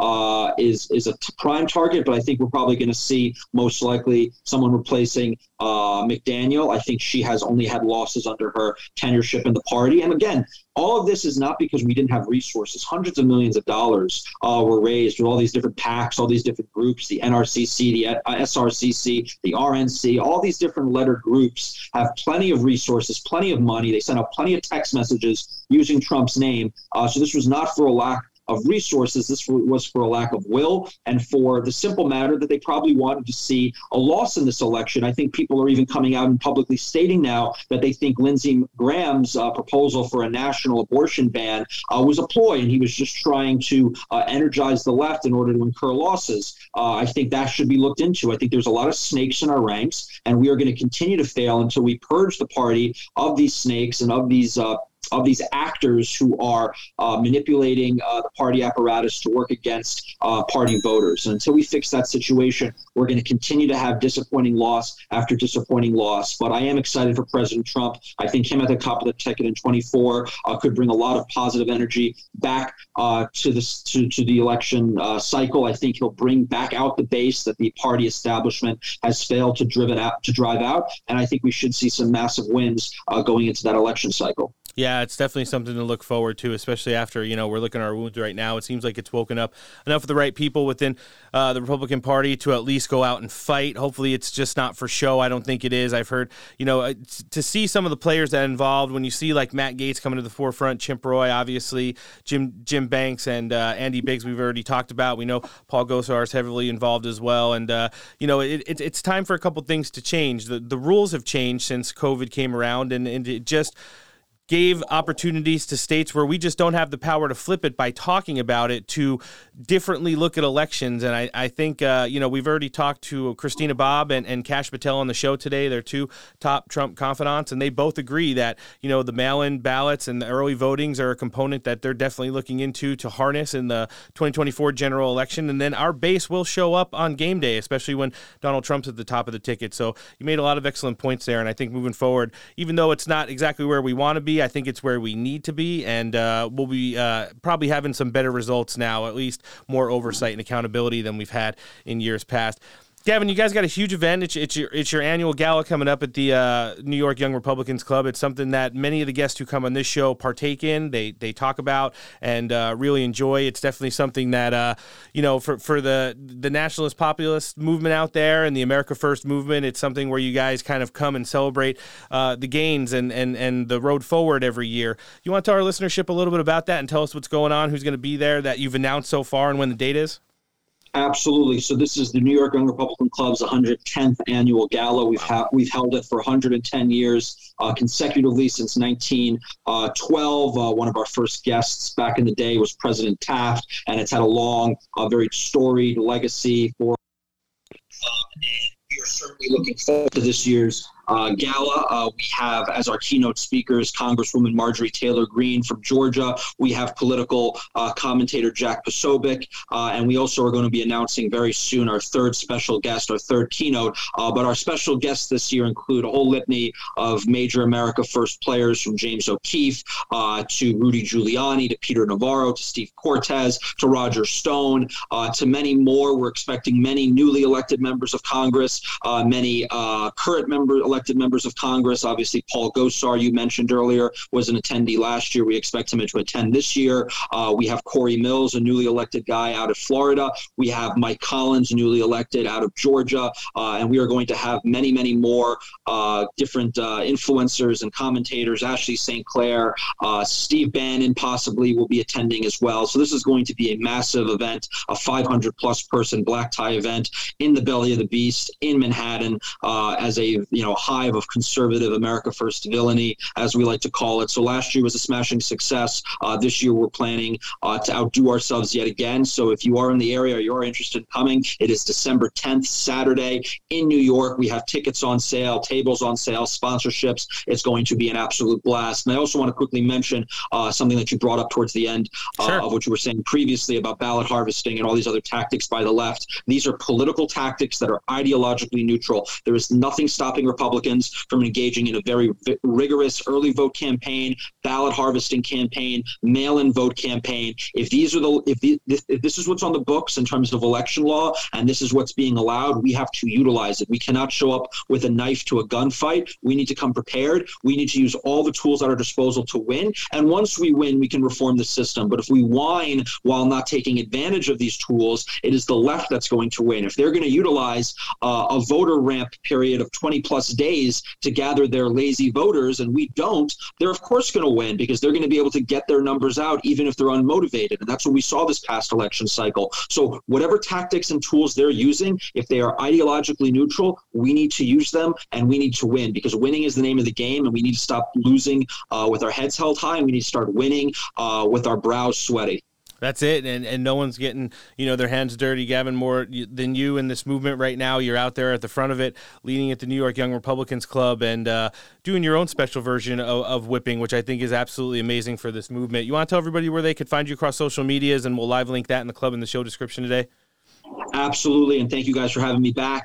To follow me personally, it's at Gavin Wax, G A V I N W A X. That's Twitter, Instagram, Facebook, the whole thing. And you can follow the New York Young Republican Club, the oldest and largest Young Republican Club in the country, a bastion for the America First movement here in New York, at N Y Y R C, Twitter, Facebook, Instagram, et cetera. Uh, and thank you guys, and I hope you guys follow. Uh, we'll be looking to uh, have you back on the show real soon. This is the seventy-sixth president of the New York Young Republicans Club, Mister Gavin Wax. Thanks for joining us on the show today. Thank you for having me. God bless.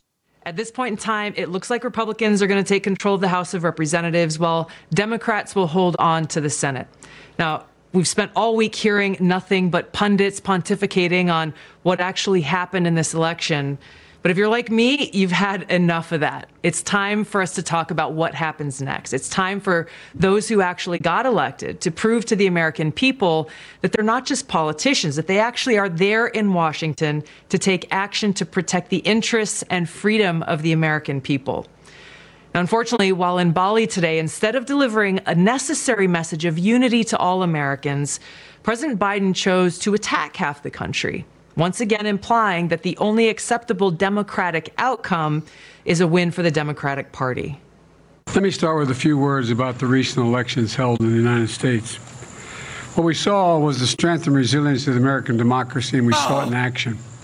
And the American people proved once again that democracy is who we are. And there was a strong rejection of election deniers at every oh. level, from those seeking to lead our states and those seeking to serve in Congress, and also those seeking to oversee the elections. And uh, there was a strong rejection of political violence and voter intimidation. Oh. There were no candidates this cycle that were in favor of political violence or voter intimidation or destroying democracy. Joe Biden's message is the wrong approach. Because here's the truth. As long as the Democratic Party and the permanent Washington elite are working hand in hand with Google and Facebook, and as long as Google is allowed to continue to use its monopoly power to skew public opinion in a certain direction, literally manipulating the information that we as voters are allowed to see, then there is no democracy. A recent study by researchers at North Carolina State University found that Google's email service, Gmail, quote, retained the majority of left-wing candidate emails while sending, quote, the majority of right-wing candidate emails to the spam folder. Now, additionally, Google has greatly reduced the visibility of various conservative websites in its search results. Now, Breitbart, for example, found that Google has changed its algorithm so that search traffic to Breitbart declined by more than sixty percent. As you can see, these kinds of changes can have a major impact on voting. A peer-reviewed twenty fifteen study published in the Proceedings of the National Academy of Sciences found that big search engines like Google can influence the voting preferences of undecided voters by twenty percent or more.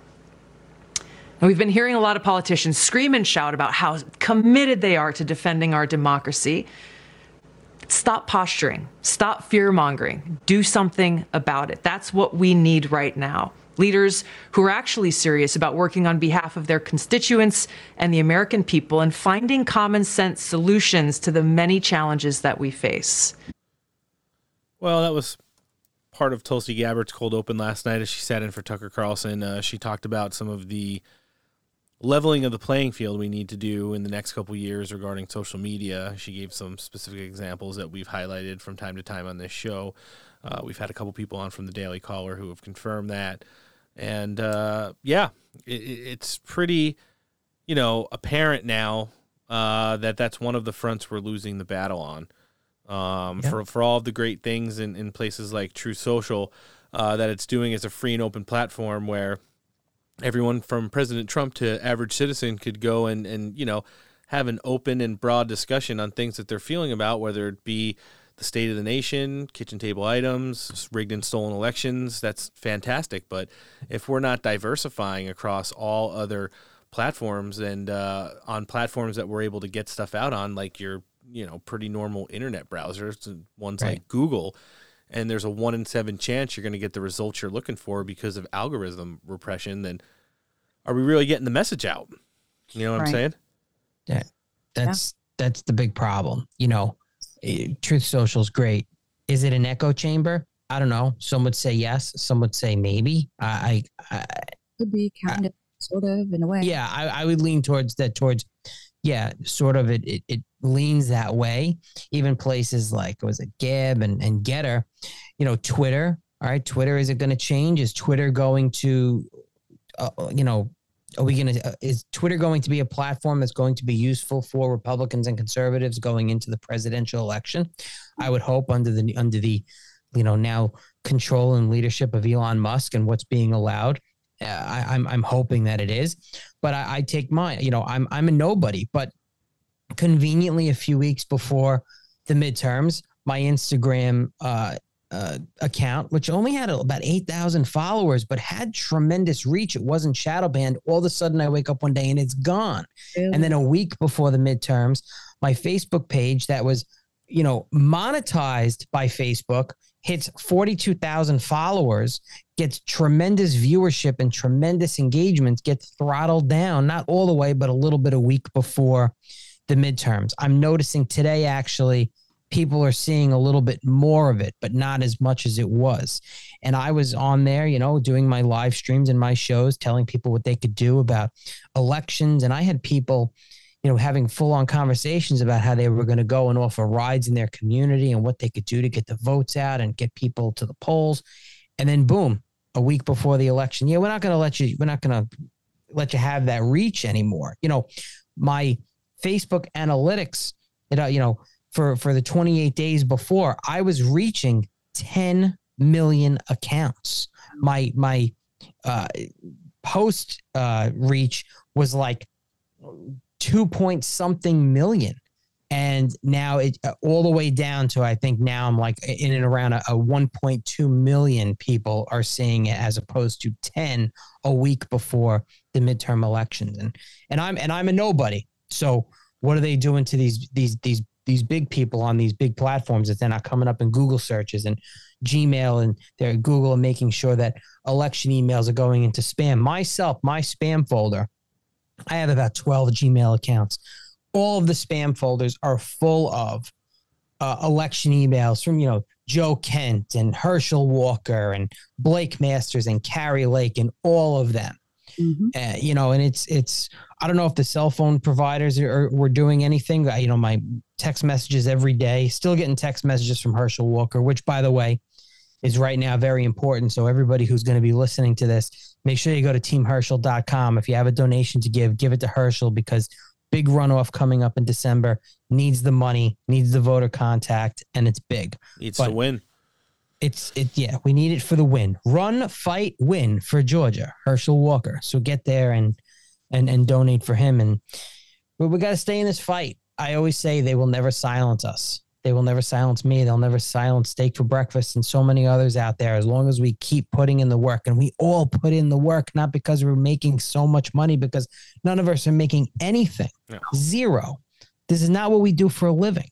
But we're doing it because we're here for the mission, we're here for the message, and we love America, and we love freedom, and that's why we're doing what we're doing, and why Steak for Breakfast has such a large audience and a big production, and I put so much money into my show, The Great Divide, and all these other shows out there, whether it's social media platforms, networks on Roku T V, podcasts, websites, blogs, the meme masters. We're not all doing it for, to just say, hey, look at me, I want to be somebody. Everybody's playing a part in this fight to retain freedom, and uh, not to take it in the ass from Democrats. Exactly.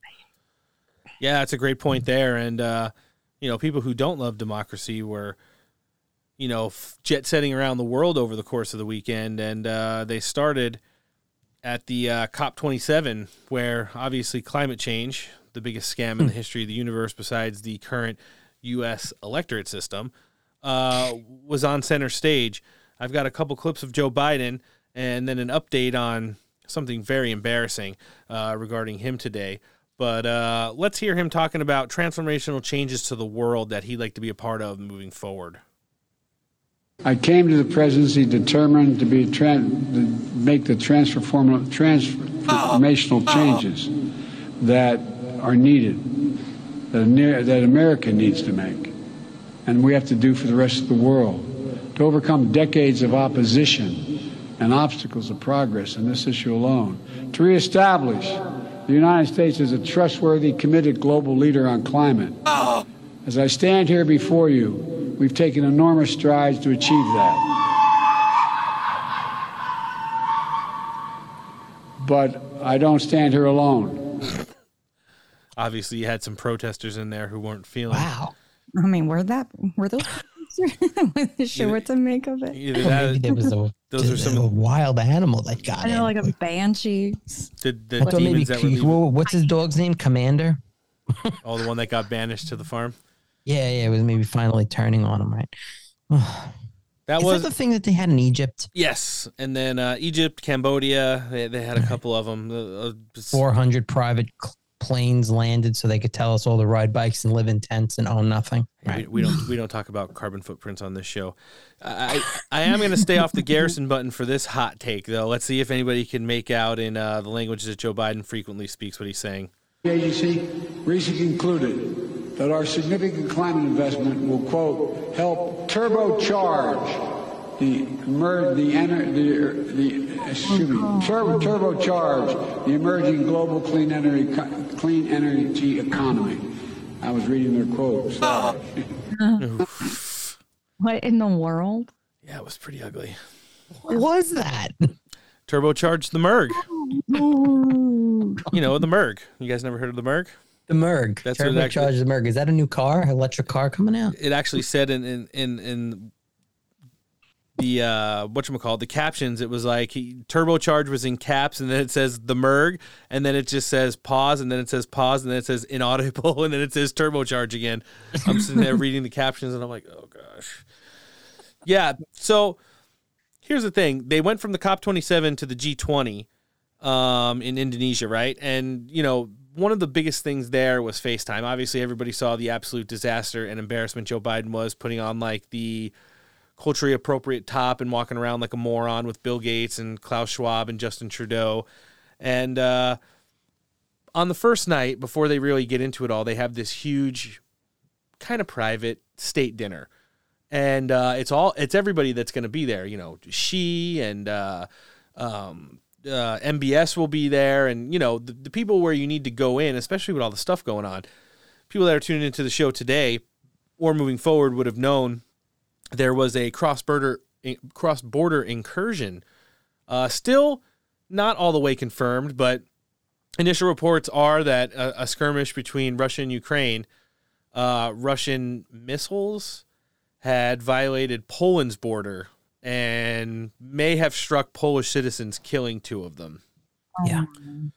So whether or not it was an accident or what the severity is of it, it obviously has happened within the last two hours. Article five has not been triggered yet because it's not an invasionary act of war. Mm-hmm. So they're they're trying to get to the bottom of it. But while all this stuff is heating up, and Joe Biden should be sitting at the big boy table with all the world leaders, let's get an update from one of our favorites, Peter Ducey. This would be that President Biden is missing the G twenty leaders' dinner. He is supposed to be at a supper right now, eight ten in the evening here in Bali, Indonesia, with everybody that flew in. Uh, if you're the U S president, you spent basically two days flying to get here for a dinner like this. You got M B S there, you got Trudeau there. She is also there if anything was left on the table. Uh, yesterday, we did hear President Biden tell us that he had a cold, uh, and he has tested negative for COVID, despite the Cambodian leader from our last stop being positive now.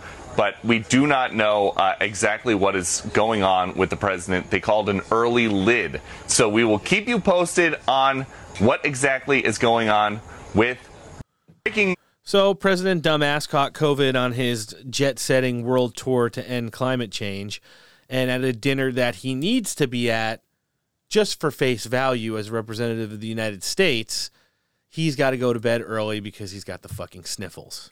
No. Yeah. Leader of the free world. This whole this whole Russia thing with the the missile into Poland that hit a farm mm. that killed two people supposedly. It hit a farm. This wasn't like a strategic strike right. from Russia into Poland, but the the media, even Newsmax today, they were asking like, you know, was this intentional? Well, you know, it's really hard to say. Really? Yeah. Really? So so Russia decides that they're going to take out a farm in Poland because he wants to keep advancing west and take over the world as the modern day Adolf Hitler. Now, I'm not a Putin sympathizer because that's what Democrats would say if they were listening to this, or the oh. liberals. But I mean, come on, let's use some common sense. And the missiles that are that they're using are forty percent accurate. You know, I I know more distraction and nonsense. Well, we've all also had biggest grifter in the world, Volodymyr Zelensky, come out today and say the United Nations needs to quickly assemble and assess the situation, and if this is an act of war, they need to act, and which is definitely not going to happen. And had the opportunity to ask President Biden, who agreed and then has sent now to Congress the authorization for thirty-seven point seven billion dollars more dollars of aid funding and military equipment mm. for Ukraine. So, isn't it after they got, at, like, for example, that crypto exchange F T X got caught funneling all that money to the Democrats? Yeah. Through Zelensky with the with the Ukraine donations and all that bullshit. Oh, God. Yeah. I, I think they're trying to put every big weird thing in the news cycle right now to take the wind out of Donald Trump's sails. I also one hundred percent am anticipating it's in the two o'clock hour now, just about on the West Coast on Tuesday, and they has, still have not announced one of the, I think, dozen or so races yet that would give that would confirm uh, Republican majority in the Senate. They've all but had it based off the races that are still out there, but it still sits at two seventeen. So kind of kind of annoying. They're trying to do everything to to kind of take the wind out of President Trump's sails. We're going to get into that in a little bit. But I don't know if you guys saw, there was some congressional hearings today up on Capitol Hill. Uh, the person who was sitting in the hot seat, as usual, was Uh, embarrassing Department of Homeland Security Secretary Alejandro Mayorkas. Uh, this comes off the heels of him firing C B P Commissioner Chris Magnus over the weekend for what he would consider dereliction of duty, and comes at the same time, I don't know if you guys saw this either, Texas Governor Greg Abbott took a note from the Carrie Lake playbook and declared... Well, he invoked an invasion clauses of the U S and Texas constitutions today to authorize full and unprecedented measures to defend the state from what he considers an invasion. Um, he said he's using that and other constitutional authorities that he has uh, and executive orders to keep the state and country safe. I'll read you a couple of the bullet points real quick before we get into the Mayorkas hearings. Right now, he wants to uh, deploy the National Guard to safeguard the border and to repel and turn back any immigrants trying to cross into the country illegally. Deploy the Texas Department of Public Safety, D P S as they're commonly known on this show, to arrest and return border immigrants who have crossed illegally, and deploy D P S to arrest illegal immigrants for criminal activity. I guess that would include trespassing, you know, the killing of farm animals. Some of them were eating fucking dogs and stuff like that. Build a, build a border wall in multiple counties on the border where it was not finished. Deploy gunboats to secure the border. Designate Mexican drug cartels as foreign terrorist organizations, if only recognized as such by Texas. Enter into a compact with other states to secure the border, so everybody who wants to get involved is more than welcome to do so. Enter into agreements with foreign powers to enhance border security. I'm assuming that would be the Golden Triangle states and probably Mexico if they're willing to listen. And provide resources for border counties to increase their efforts to respond to the current border invasion. And that is directly from Greg Abbott. So Mister Reactionary Governor himself, Mister Not Ever Do Anything Enough and Always Jump On just to kind of get the attention of President Trump, has taken the unprecedented steps to, uh, he's declared an invasion on the state of Texas, and he's absolutely fucking had it. So we'll see if he follows through with everything, but it's out there. And uh, I think it comes at an opportune time, not only because of the results of the midterm election, but because of an overwhelming majority of the Biden delegation being out of the country right now. Uh, I think it's time to pounce uh, in places where we could pick up possible W's. What do you guys think? I love it. Yeah. So I know it's about time. It's about right. time. Get the snipers, get the tanks, get the landmines, get the dogs. Let's do it. So getting into these Mayorkas hearings. Oh, I'm sorry. Oh, there we go. Um,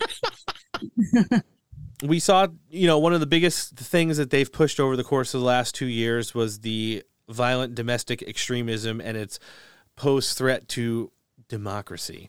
Um, some of that was up. And before we get into the actual good stuff, like the border invasion and, and the bullshit narrative of January sixth, let's hear this crappy narrative.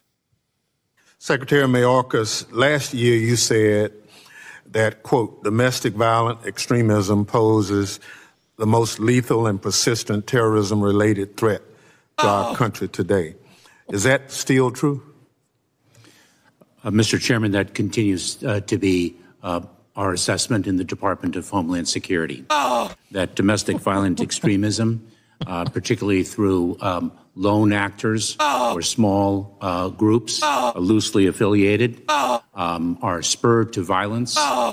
uh, by uh, ideologies of hate, oh. uh, anti-government sentiments, oh. personal grievances, oh. and other narratives oh. uh, propagated on online platforms. Oh, my goodness.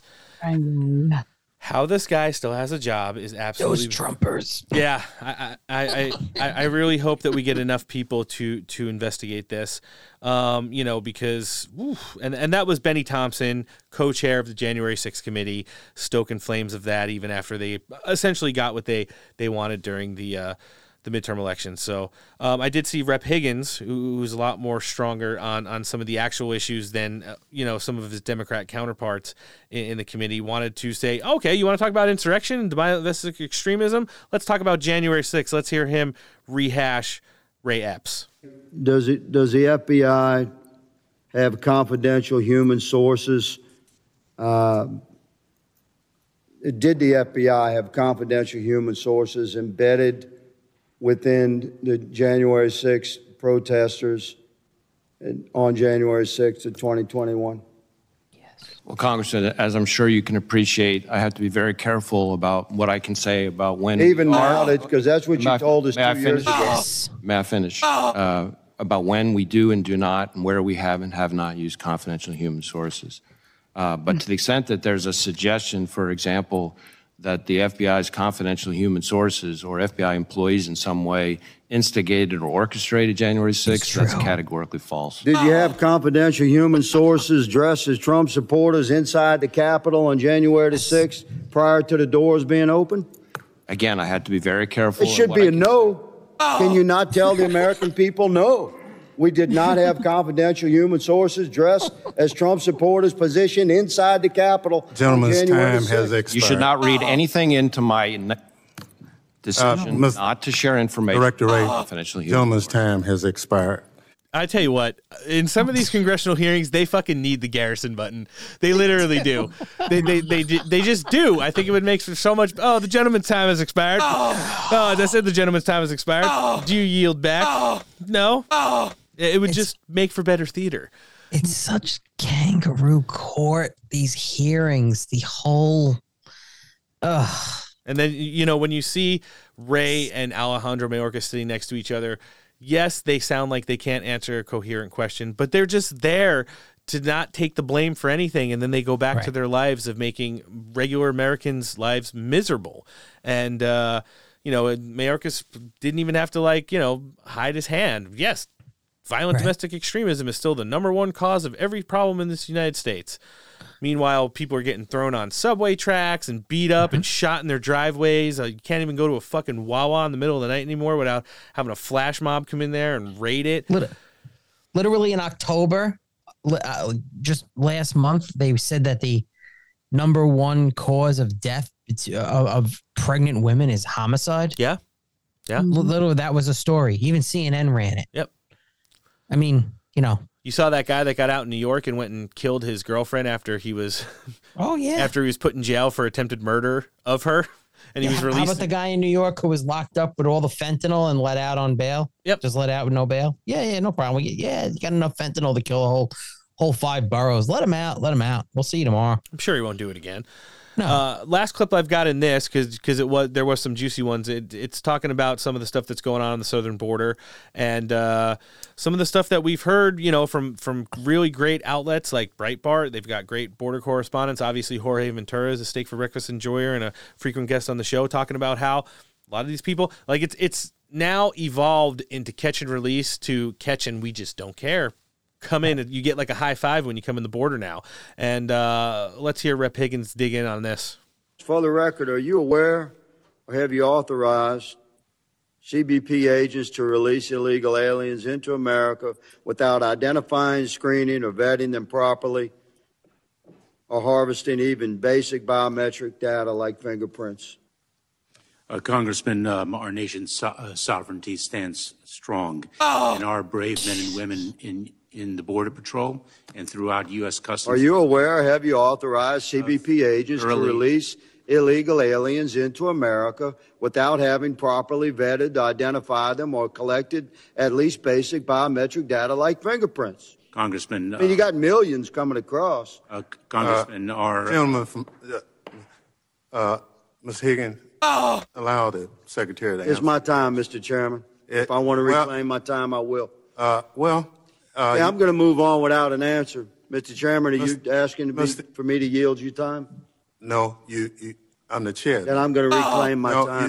You, look, we don't... Moving on, no, Secretary no, Mayorkas. The gentleman from... Are you interrupting oh. my time, Mister Chairman? Or uh, are you well, requesting me I'm to trying, yield you time? I'm trying to make sure that we conduct... You're uh, interfering with my five minutes, Mister Chairman. Well, then the gentleman will... If you request me to yield you time, I'll give you time. No, but that's not the procedure. But that is the procedure. It, it is not. It Such is a corrupt not. apparatus. So, of course it is. Look, I, I reclaim sec- my time, and I, I want this time back. Secretary Mayorkas, uh, look, have you used uh, your authority uh, to suppress exculpatory evidence presented by C B P agents who've come under public attack and condemnation by D H S and the Biden administration? Have you used your authority to suppress exculpatory evidence presented by C B P agents who've come under public attack and condemnation by you and the Biden administration? Two points, if I may, Congressman. Number one, in response to your second question, I don't even know what you're referring to. And with, oh, with respect I, to your first I'll question, take that as that you're on the record as saying no. U S Boom. And he's talking about Whipgate. um, which we all found out due to in- internally leaked documents that Alejandro Mayorkas knew one hundred percent beyond the shadow of a doubt that the Border Patrol agents in the Rio Grande sector did not commit any kind of bad use of force right. when, when the, the horses were being startled by the migrants who were essentially running all all around them, and they were using the reins to try and keep the horses under control and not, number one, not falling off, number two, not getting uh, their horses thrown, and number three, from, you know, protecting the migrants from not getting crushed because, you know, these horses are not the ones that you run up and pet. These are the ones that are used for enforcement in, in, in brutal terrain. And, uh, you know, some of those border agents incurred massive investigations, put on paid administrative leave, just had their family's name dragged through the mud. And it was just an absolute embarrassment when you had like the entirety of the group of Border Patrol agents were all Hispanic, and, and they're trying to line them up there with the white nationalist narrative. And it's just so disgusting to see that this guy has gotten away from it. But I don't know if you guys caught it.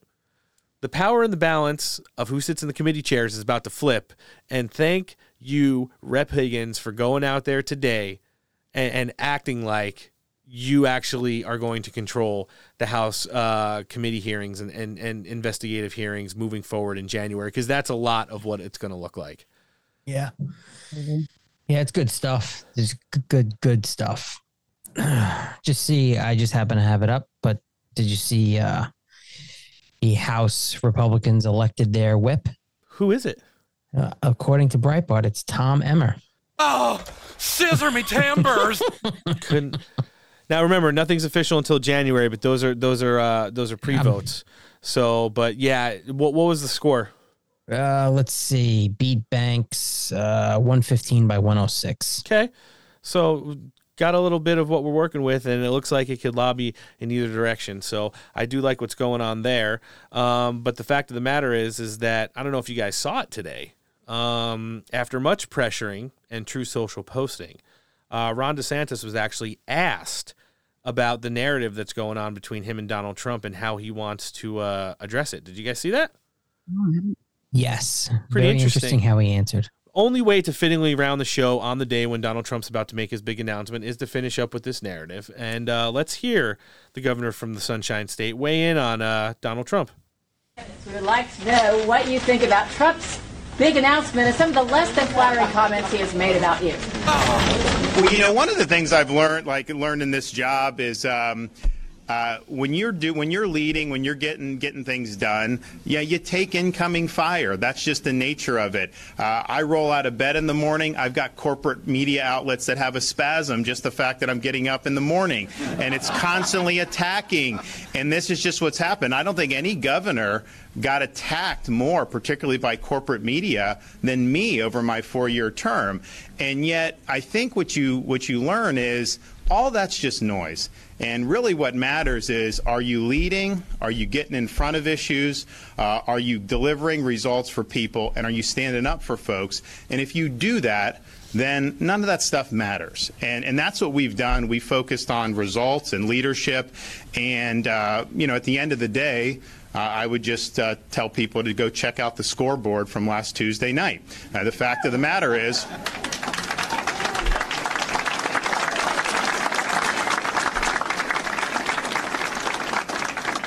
you know, the fact of the matter is, we um, it, it was the the, the greatest uh, Republican victory in the history of the state of Florida.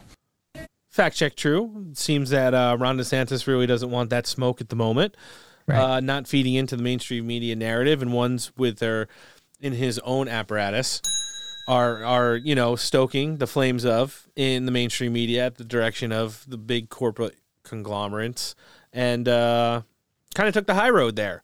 So yep. I, I don't really see anything wrong with that, and I, I think uh, you know that's probably the best answer for right now. It'd be interesting to see. I don't think he's going to show up at the announcement tonight, but you know, as the governor of the state, uh, of the first person to announce for the presidential nominee should be, I, I, I, it would be good taste for him probably to do so. What do you guys think?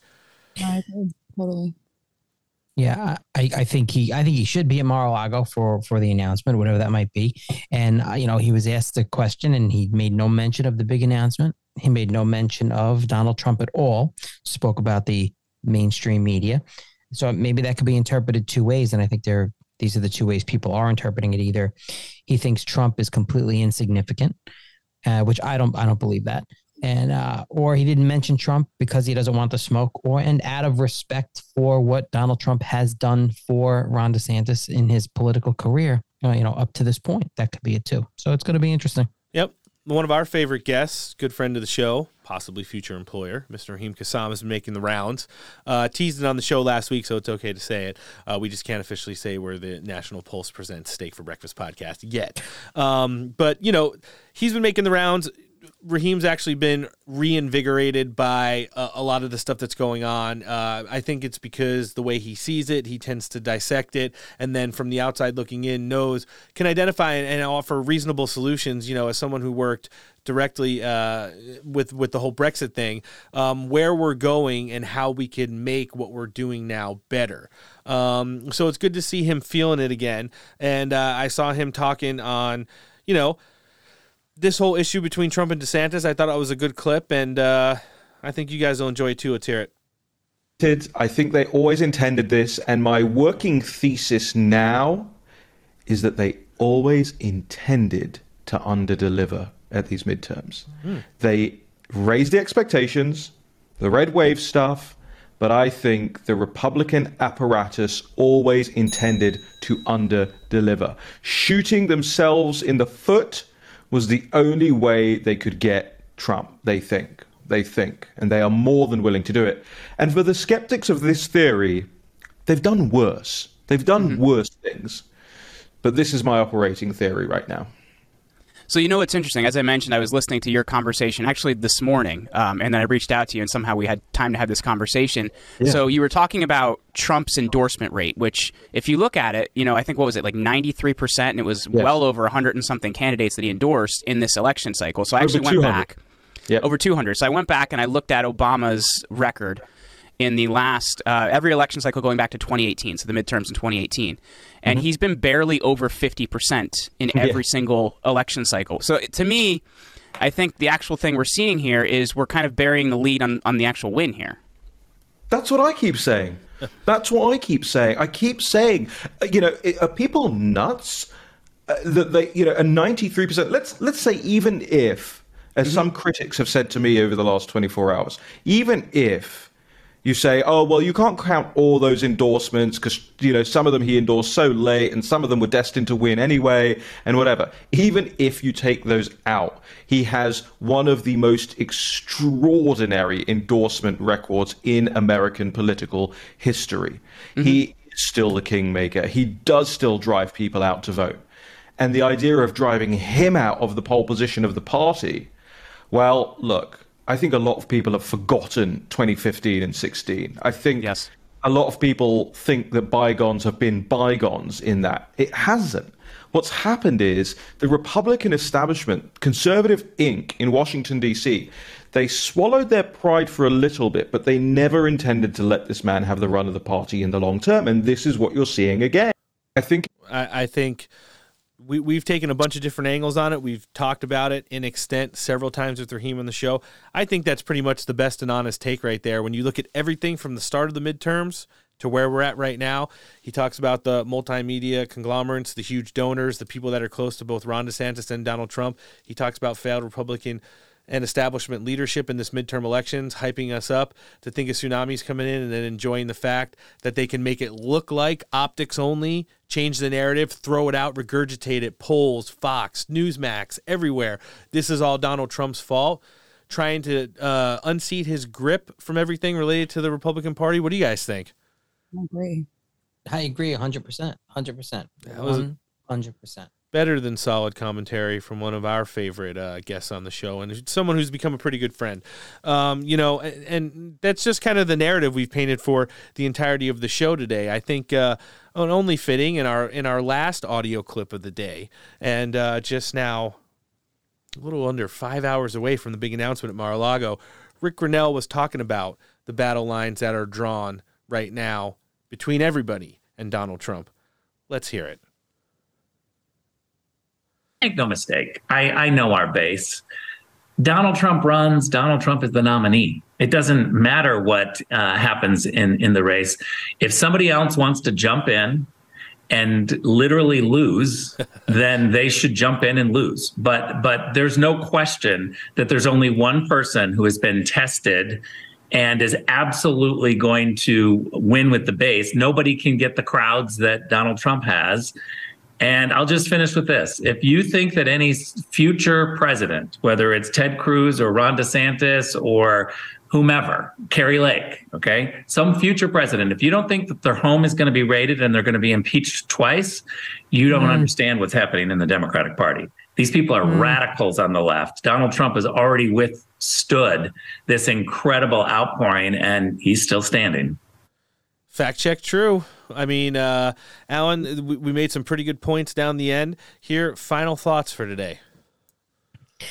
Final thoughts are Republicans need to step it up and make a change and evolve. And it's going to be great and interesting what happens with the big announcement with Donald Trump and who his, I know we won't find out tonight, but who his vice president uh, nominee will be. But uh, I think good things are coming. We didn't completely lose, and I think we won a lot, actually. And I think we're going to continue to win, but it's going to take some work and some change in the party and the messaging. Damn! I like it. That's a hot take right there. Antoinette, take us I out totally, today. I, I totally agree. Um, it's time for us, like Alan said, shift in tactics. We need to start doing what they do to us, use their own ways against them. I mean, obviously legally, but like no holds bar now. Like it, it's it, enough is enough. We've held back long enough. We've taken the high road. We've tried to do everything by the book, which we should still keep doing. But let's add a little bit of more fire to this. Let's fight back harder. We've been way too soft. And I think we all need to, like I said earlier, regroup, recharge, and go back out there and, and kill it once and for all. Let's get rid of these people on both sides. Guys, I can't agree with you both enough. I, I think that's the, the echoing chorus throughout the course of our show today. We brought in so many different people from so many different backgrounds. Obviously, Christina Bob, who was a lawyer, she served in the Department of Homeland Security. She's now a Trump surrogate, working as an attorney for Save America. Kash Patel, who's worked his way up through the complete apparatus of the D C judicial system all the way to be, a, you know, a, a federal criminal attorney there. He then did so many different jobs uh, within the Trump administration, everything from the chief of staff of the Department of Defense all the way up to, you know, special assistant to the forty-fifth president of the United States. We had J W. Gibbons on today, who works with the Daily Caller. I, I mean, just listening to him talk, he's so immersed in so many of the different issues and so many of the things that that younger group. We need people like him. We need people like Jake Denton. And then, uh, you know, staying in the same thread, Gavin Wax, who's doing such an amazing job at the New York Republican Club, getting young people involved, getting young people mobilized, feeding that young culture how great the nationalist populist movement is. And like I said, I do feel a lot more optimistic than I did on the morning of November ninth. However, I do know that today we take a major pivot. We've already started to see it up on Capitol Hill. It'll conclude tonight with the announcement of Mar-a-Lago, and then it's Mission Forward and Mission First. So thanks, Alan, for joining us today. We'll be seeing you on Saturday. We'll tease it again. The Great Steak Breakfast is our live show, one hour, seven a.m. Pacific, ten a.m. Eastern. Come on in. Sometimes we've got guests. J R. Majewski joined us last week. He did a great little segment with us, and uh, we're just going to be able to have those live chats open. If you want to talk to Steak for Breakfast, if you want to talk to The Great Divide, come on in and join us on Saturday mornings. And, uh, you know, for everybody else listening, we'll just uh, keep our ears to the ground, watch tonight, and anticipate the announcement that we all know is coming. And uh, like I said, we'll just pick it up again on Friday. Not a bad way to start the week. I do say so myself. Got the big Trump announcement tonight. But uh, critique-wise, I say better than average Steak for Breakfast. If you enjoyed this episode and like to hear the other one hundred eighty-seven episodes of the show, you can find us across every downloadable podcasting platform. We're on iTunes, Spotify, Podbean, Pod Addict, Google Podcast, F M Player, iHeartRadio, the Patriot Podcast Network on Roku, or even on Frank's Beach. Subscribe to the show and rate it, leave a review, and don't forget to download, listen, like, follow, and share the Steak for Breakfast content. Show creds go to our amazing guest today, the lovely Christina Bob, attorney for Save America, Special Assistant to the forty-fifth President of the United States, Mister Kash Patel, J W. Gibbons of the Daily Caller, and the seventy-sixth president of the New York Young Republicans Club, Gavin Wax. Um, in addition to them, some of our internet friends, Ultra MAGA Garbaggio, Patriotic Babe Accounts, Who White Memes, the Republican High Council. We'll keep it at that. Friends, don't forget to go out and throw some of your hard-earned cash at our bestest partners. When you do that, the only thing that happens is you help make small American businesses great again, namely MyPillow. Sleep is very important. Mike Lindell wants to take care of you. Waking up in the morning for work is also important. He's got you covered there, too. You enter promo code STAKE at checkout. You're going to get big, big savings on everything at MyPillow. You're going to get twenty-five percent off the coffee at my store, fifty percent off if you throw in for a per, uh, subscription monthly plan. MyPillow.com forward slash STAKE is the website for anything sleep-related, anything coffee-related. MyStore.com forward slash STAKE. Or you can talk to a qualified pillow representative, one eight hundred, six five eight, eight oh four five. The top tier of ear gear and the best damn headphones that I've ever owned can be found at Audacy. Still don't know, you got to treat yourself a little bit. If you're in the studio and you're doing stuff, podcasting, music, any kind of recording, go get yourself a set of Audacy headphones. Audacy dot com is the website. You can find them on Facebook and Instagram as well. My Patriot Cigar Company, you enter promo code STAKE there. You're going to get fifteen percent off your total order. All orders over one hundred bucks, free shipping. ten dollars e-gift card with every purchase. my patriot cigar company dot com, a premium smoke for freedom-loving patriots. West Coast Survival Arms. If you want a picture of Ron DeSantis not answering questions about Donald Trump, they will take that image and throw it on a Kydex conceal carry holster. Get your order out faster than ever before. Stay Ready Gear is the website. You can find them on Facebook and Instagram as well. Man Rubs. Having some chili for dinner tonight, and I man-rubbed the meat, the ground beef, threw some Man Rubs on top of it before I concocted it all together and threw it in the crock pot. It's just simmering at home right now. man rubs dot com is the website.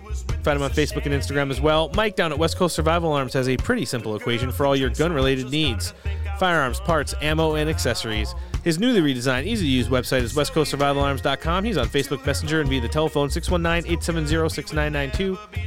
Mediocre Medic for all our first responders. You're going to like everything they have in their store. You're going to love their Instagram a little bit more. mediocre medic dot com is the website. And last but certainly not least, go get yourself a Zero Flux Duck. You still don't know? My entire car headliner is filled up with them, and we've got like a five by eight patch panel in the studio filled with them as well. dumpbox dot U S. Find them on Instagram. Find them on Facebook. Upcoming shows. We'll be back on Friday. Let's see what we got here. Jake Denton of the Heritage Foundation. Josh Hammer. And Liz Harrington will be here. Pretty banging episode. We'll bring it back on Tuesday, the twenty-second. Theo Wold, also the Heritage Foundation, former Trump White House assistant, and Devin Nunes will be here. Taking the day off on the twenty-fifth. Got a bunch of stuff going on following Thanksgiving. We'll bring it back on uh, the twenty-ninth. Still uh, waiting to see what guests we're going to have in that day, but looking forward to December on the second. We're going to have former Trump campaign staffer, top assistant there, Paul Manafort, and the Attorney General. I'm sorry, the Surgeon General of Florida, Doctor Lopato, will be here. So looking for a pretty good episode. Friends of the week, we've got a bunch. We can't ever forget our Truth Social Twitch streamers, Beastie Man four twenty, Real Lazy Boss, Amethy Saint Dove, new to the team, American Nintendo, Good Old Fashioned Lover Boy, C S M Master, Suitcase Right Back At Ya, and Siberian Kitten. Some of our Truth Social friends, Jason E. Van Gundy, Thomas Bama, thirteen Gen Patriot, Some Call Me Tim seventy-nine, and then some of the meme team. Let's Go Brenda, Midnight Mitch, Grand Old Memes, Right Wing Savages two point oh, Madam America, Tiffany Mendez, Not Far Out, Dumbass Photoshop, Spoopy. I see you creeping on Twitter. Mostly Peaceful Memes and our great friend, Ghost Hammer. Friends, things to remember between now and Friday show. Number one, do your own research. It takes a lot to put this show together. You start doing your own research, you'll know that that's the only way to go. Number two, start a podcast. Noah, sorry, but the internet wasn't ideal today. Number three, let's start talking about American greatness again. If there's one thing I can guarantee tonight, Donald Trump will start talking about the need to talk about American greatness again at his uh, presidential kickoff press conference.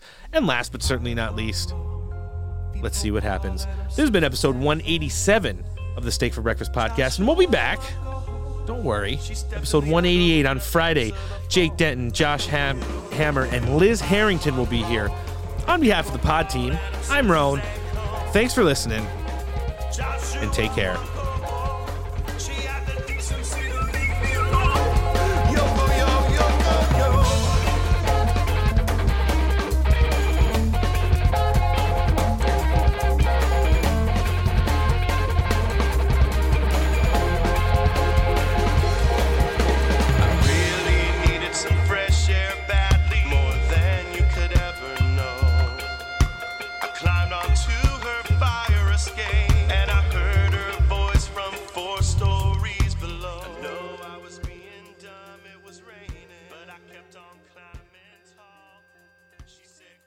Uh, talking to a friend of mine who used to live in Georgia, and he said the way to guarantee Herschel's win is not about money. It's about unity, Republican unity. Would it be not ideal for you and for your runoff chances to have Donald Trump on stage, Ron DeSantis on stage, Glenn Youngkin, and Governor Kemp, and anyone else who is a prominent Republican conservative, all together, putting all their differences aside and urging the voters to get out to save this Senate for Republicans? Wouldn't that be ideal?